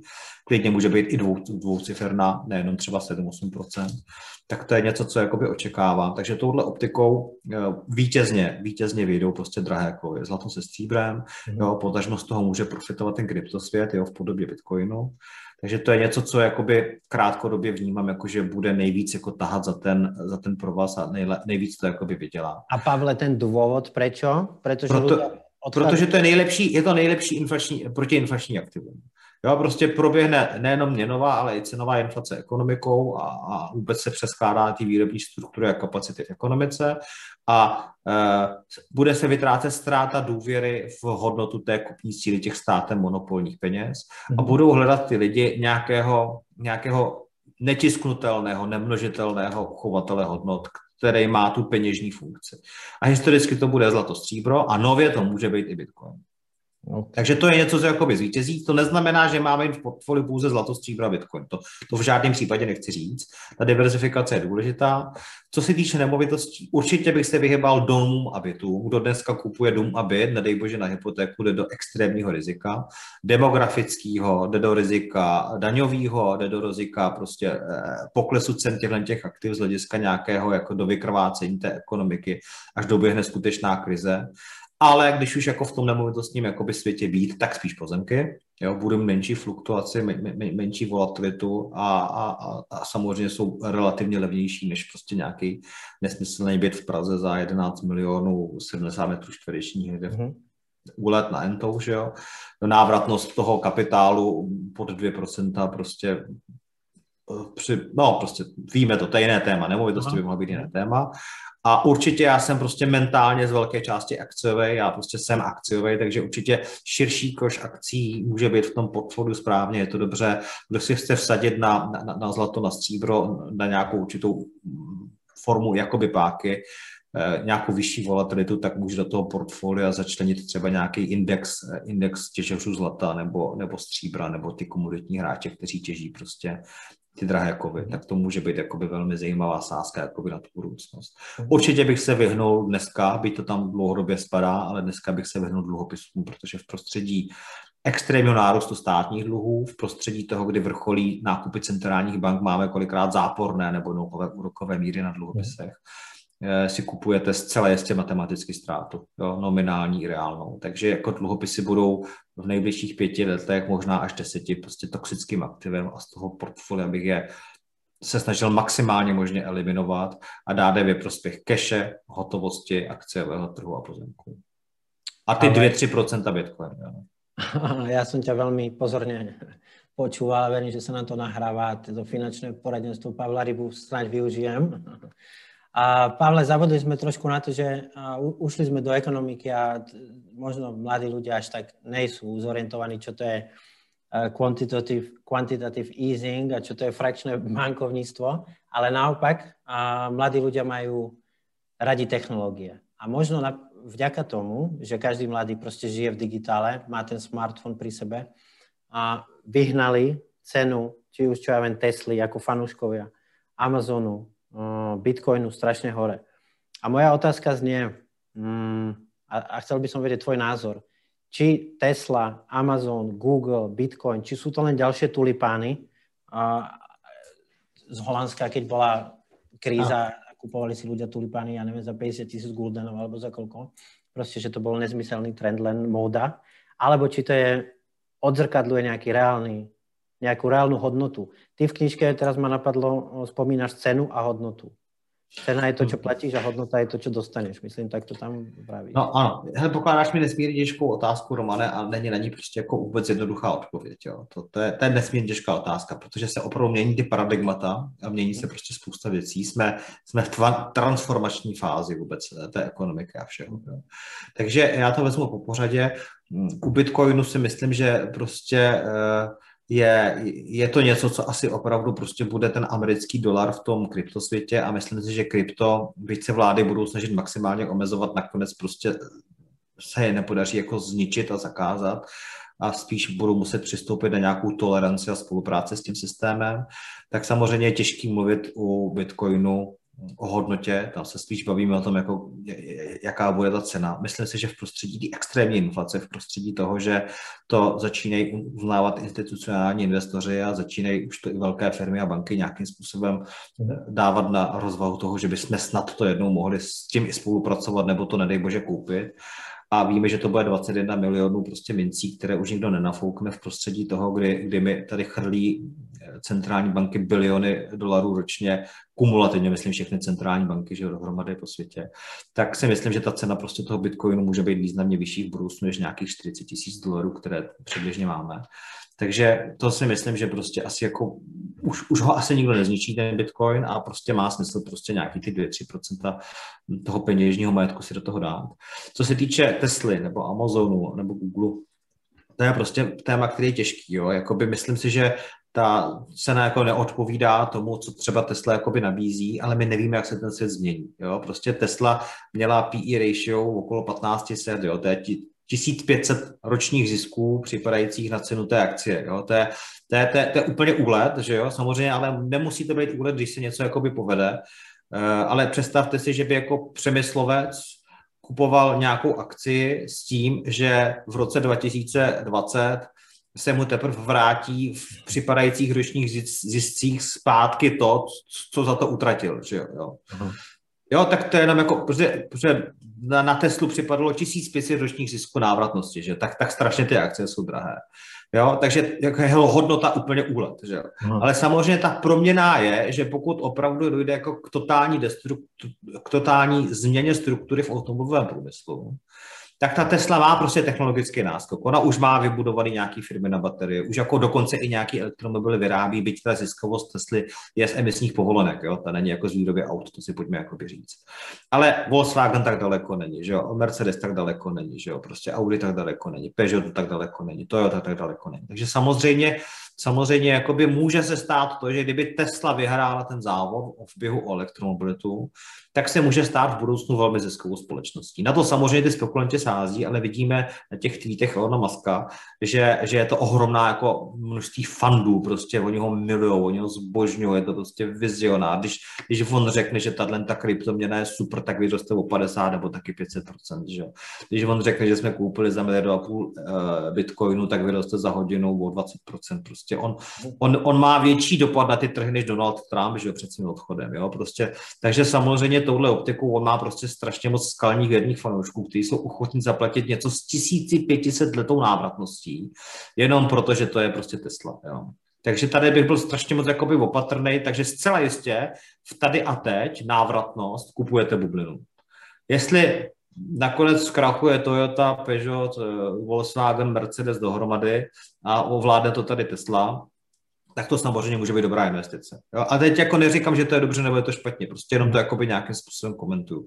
Já prostě si myslím, že při dnešním technologickém rozvoji bateriových systémů, který máme, je celosvětová rychlá elektromobilita zdrově neproveditelná. Ale my můžeme najít během dvou, tří, pěti let, deseti let nové technologie, které desetkrát, dvacetkrát zefektivní celý proces úschovy, výroby elektřiny, čehokoliv. A pak to může být jako proveditelná věc. Takže to jsou jako strašně těžké otázky, které mi kladeš, protože já nevím, jak se ty paradigmata jakoby změní. Jo, samozřejmě trápí mě, že Amazon, Google mají tak velký tržní podíl, že, že prostě ovládají tak velký procento trhu, že eh, ta onlineizace díky covidu se urychlila a tak dále. A je otázka, jestli je to správně nebo není, jestli je to udržitelné nebo není. A já na to prostě neumím odpovědět. Já fakt jako nemám tu křišťálovou kouli. Pavle, já jsem si to uvědomil hlavně proto, že to, co ty pověš, sleduje dost veľa lidí, kterým spravuješ ty peníze a ty, já ti tu odpálím od boku prostě otázku a je dost možné, že... Ne, to, to je v pohodě, jakoby, ale já, s těma, já s těma mýma klientama si to komunikuju takhle na ferovku, jako to říkám sem do médií. A když už jakoby náhodou, nedej bože, nějakou tu Teslu nebo Amazon jakoby mají, tak ho mají v tom portfoliu tím, že například mají koupit nějaký ETF na index S&P 500. Protože pojďme si říct, že prostě ryba není Warren Buffett a Warrenu Buffettu bude na světě prostě jeden za 50 let. Mm-hmm. A než jakoby se snažit vyhrát, že jako chytím lepší akci než ten konkurent, kdy tam někdo zaměstnává prostě jaderné fyziky a matematiky, který prostě počítají věci líp než já, Aha. tak já to nedokážu. Tak pojďme si říct, budu kupovat ten širší koš akcí, klidně ten ETF na index S&P 500, k tomu potom to vyvažuju ty inflační rizika třeba tím zlatem, jo, tady se tam 2% do Bitcoinu, že jo, potom tady mám nějaký realitní portfolio, držím nějakou cash hotovost, možná nějaký prostě dluhopis eh, typu Švýcarsko, Německo nebo něco podobného pro snížení volatility toho portfolia, tak je prostě významně lepší strategie, než se jako snažit tady porozumět eh, jednotlivým akciovým trhům a říct a teď přichytračím celý tým Warrena Buffetta, nepřechytračím. Že? Hmm. Jo, takže ty moji klienti, pokud mají nějaké akcie, tak je mají většinou formou nějakého širšího akciového indexu, čímž tam nakoupili i nějaký ten Google, Amazon, hmm. Teslu, uh, jako nějaký jiný těžební společnosti. Nebo co Super. A skoro jsem to tak myslel, že já ti tu dám otázku fakticky bez nějaké zodpovědnosti a ty máš oveľa v té odpovědi širšie pole hm, takého tlaku alebo, alebo ľudí, ktorí, ktorí sa na to pozerajú. A Pavle, poďme sa ešte trošku filozoficky zabaviť a, a potom už myslím, že vyčerpáme okruh otázok, ktoré som si pripravil. A napadla ma taká jedna, bežný investor, o tomto, ty by sa mohol o tom baviť dní, roky, iba o každej jednej z tej téme, my sme veľmi išli rýchlo a iba po povrchu. A musí bežný, bežný tatínek a bezná maminka nejak hĺbšie sa venovať tomu všetkému, o čom sme sa bavili, konjunktúra, inflácia, deflácia, nejaké frakčné bankovníctvo, alebo im stačí fakticky urobiť len to rozhodnutie yes alebo no. Idem do toho, nejdem do toho. Kúpim, nekúpim. Hele, Romana, nemusíš v životě nic. Mm-hmm. Takže nemusíš. Keby do toho, keby někdo išel do toho a teraz... Ale já bych si přál, aby i ta maminka na mateřský nebo ten tatínek, který chodí někde do fabriky nebo prostě někde do kanceláře něco počítat nebo vyrábět, aby si prostě udělal návyk toho, že alespoň těm základům bude chtít porozumět. Pro mě to je totiž strašně moc důležité, aby tomu ty lidi rozuměli, protože samozřejmě najde se prostě spoustu samozvaných jako spasitelů jo, a mesiášů, který řeknou, anebo prodejců, že jo, který řeknou prostě tohle je bomba, tohle je super, sem prachy, dopadne to dobře, že jo. Oni potřebují tu provizi, že jo, tak to tam jako natlačí, nedej bože, byli na nějakém školení obchodních dovedností, tak to prostě jako třeba i zvládnou, že. A já jsem strašně moc jakoby zastánce toho, aby i ta maminka od té plotny, anebo prostě ten tatínek, který je třeba technik nebo mechanik, mm. aby prostě alespoň těm základům rozuměl, aby si přečetl prostě Zlatý boss, který chodil boss, mimo dá se to koupit na www.zlatýboss.cz, jo, je tam prostě, já jsem tam vytvořil i na těch webovkách www.zlatýboss takovou knihovničku jo, toho, co by ten člověk si měl minimálně přečíst. Je tam asi 6-7 knih, jo, přibydou tam na jaře ty peníze v rukou státu, v eh, pardon, zlaté, zlé peníze od Jureje v češtině, tak je tam taková ta knihovnička, kterou kdyby si jako všichni přečetli, tak by jako měli docela dobře vědět, jak funguje společnost, jak fungují měnový trhy trošičku, jak funguje ekonomika. Část těch knih je opravdu psána jako ličtinou, jo a měli by udělat takovýto kvalifikovaný rozhodnutí, že chtějí diverzifikovat, že si chtějí dát 20-30% do kovů investičních zlato stříbro. Uh, to jsou ty knižky, Pavle, iba jsem to tam hodil. Jo, jo, já teď jsem se lekl, že nám to jakoby vyskočilo. Jo, takže prostě to je, to je opravdu prostě 5, 6, 5, 7 knih, které jsou prostě jakoby super. A to, když si člověk jakoby přečte, tak si myslím, že si položí tak dobrý, tak dobrý jakoby základ, že udělá vždycky jako dobrý kvalita, ko, ko, mm, dobrý uh, rozhodnutí, jo, prostě investiční. A nakonec skončíš bez takové diverzifikace. Prostě třetina, čtvrtina do zlata v dnešní době se stříbrem, třetina, čtvrtina do akcí, kombinovat to s nějakou keší, nějaká nemovitost, která je zajištěna uh, proti nějakému poklesu nemovitosti tím zlatem nebo, nebo něčemu podobnému. A pak jakoby ten člověk řekne, jo, ok, chci si takhle udělat portfolio, chci si ho takhle jakoby zpravovat, nebudu si ty akcie vybírat, budu to řešit prostě přes nějaký fond nebo přes něco, ale vím, co dělám, proč dělám a určitě je strašně důležitý mít dneska část majetku mimo systém, eh, mít jakoby spíš než zlato papírově, tak fyzicky prostě šáhnout si na tu cihlu, protože eh, při účtování nějakého kolapsu systému nebo krachu fondů zjistíš, jestli jsi koupil skutečně aktivum nebo nekoupil. Takže ta diverzifikace by měla být napřík na, na, napříč tím reálné, hmatatelné aktivum versus to papírový a něco, co miluje inflaci, co, co prospívá v deflaci, něco, co má rádo konjunkturu nebo eh, ten, tu ekonomickou recesi a eh, skončíš prostě u něčeho, co se blíží tomu permanentnímu portfoliu. A protože v Československu má zlato zhruba 2% populace a ty, kdo ho mají, v něm mají většinou méně než 10 nebo procent majetku, tak si myslím, že je ohromný jakoby prostor dneska dovažovat to směrem k těm komoditám protože máme všichni hlavně ty státní dluhopisy v těch spořících pojistkách a v těch penzijních připojištěních a v těch smíšených konzervativních podílových fondech.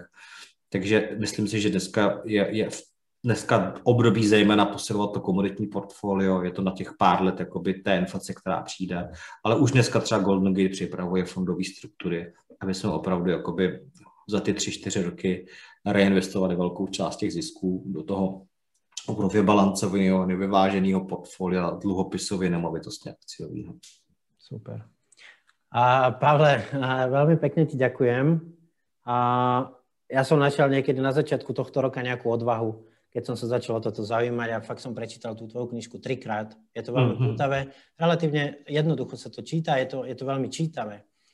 A spomenul by som tu nejaké kľúčové slovo odvaha a tá odvaha bola tá, že som ťa oslovil a je skvelé, že tak veľký hráč, to možno si aj neuvedomujem, s kým som sa tu dneska rozprával, mi úplne v pohode napísal na mail, že jasne Roman, dáme to a porozprávame sa spolu a že si si našel čas na nejakých 40 minút, ale že sme spolu strávili nejaké dve hodiny.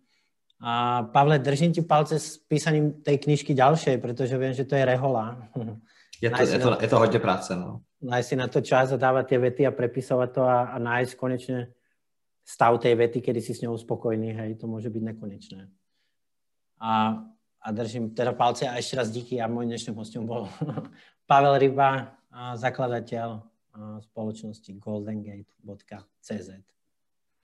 Eh, já děkuji moc za pozvání, Roman, bylo to super a věřím tomu, že prostě to není naposledy, co se takhle slyšíme a věřím tomu, že si třeba změříme během měsíce dvou nějakou zpětnou vazbu na to naše dnešní povídání a že třeba vymyslíme nějaký volný pokračování, protože mi to velmi bavilo, bylo to super. Moc děkuji za pozvání, vážím si toho. A zdravím na Slovensko, eh, máte tam špičkový, špičkový lidi a fajn parta jste tam, vidím tam moc rád.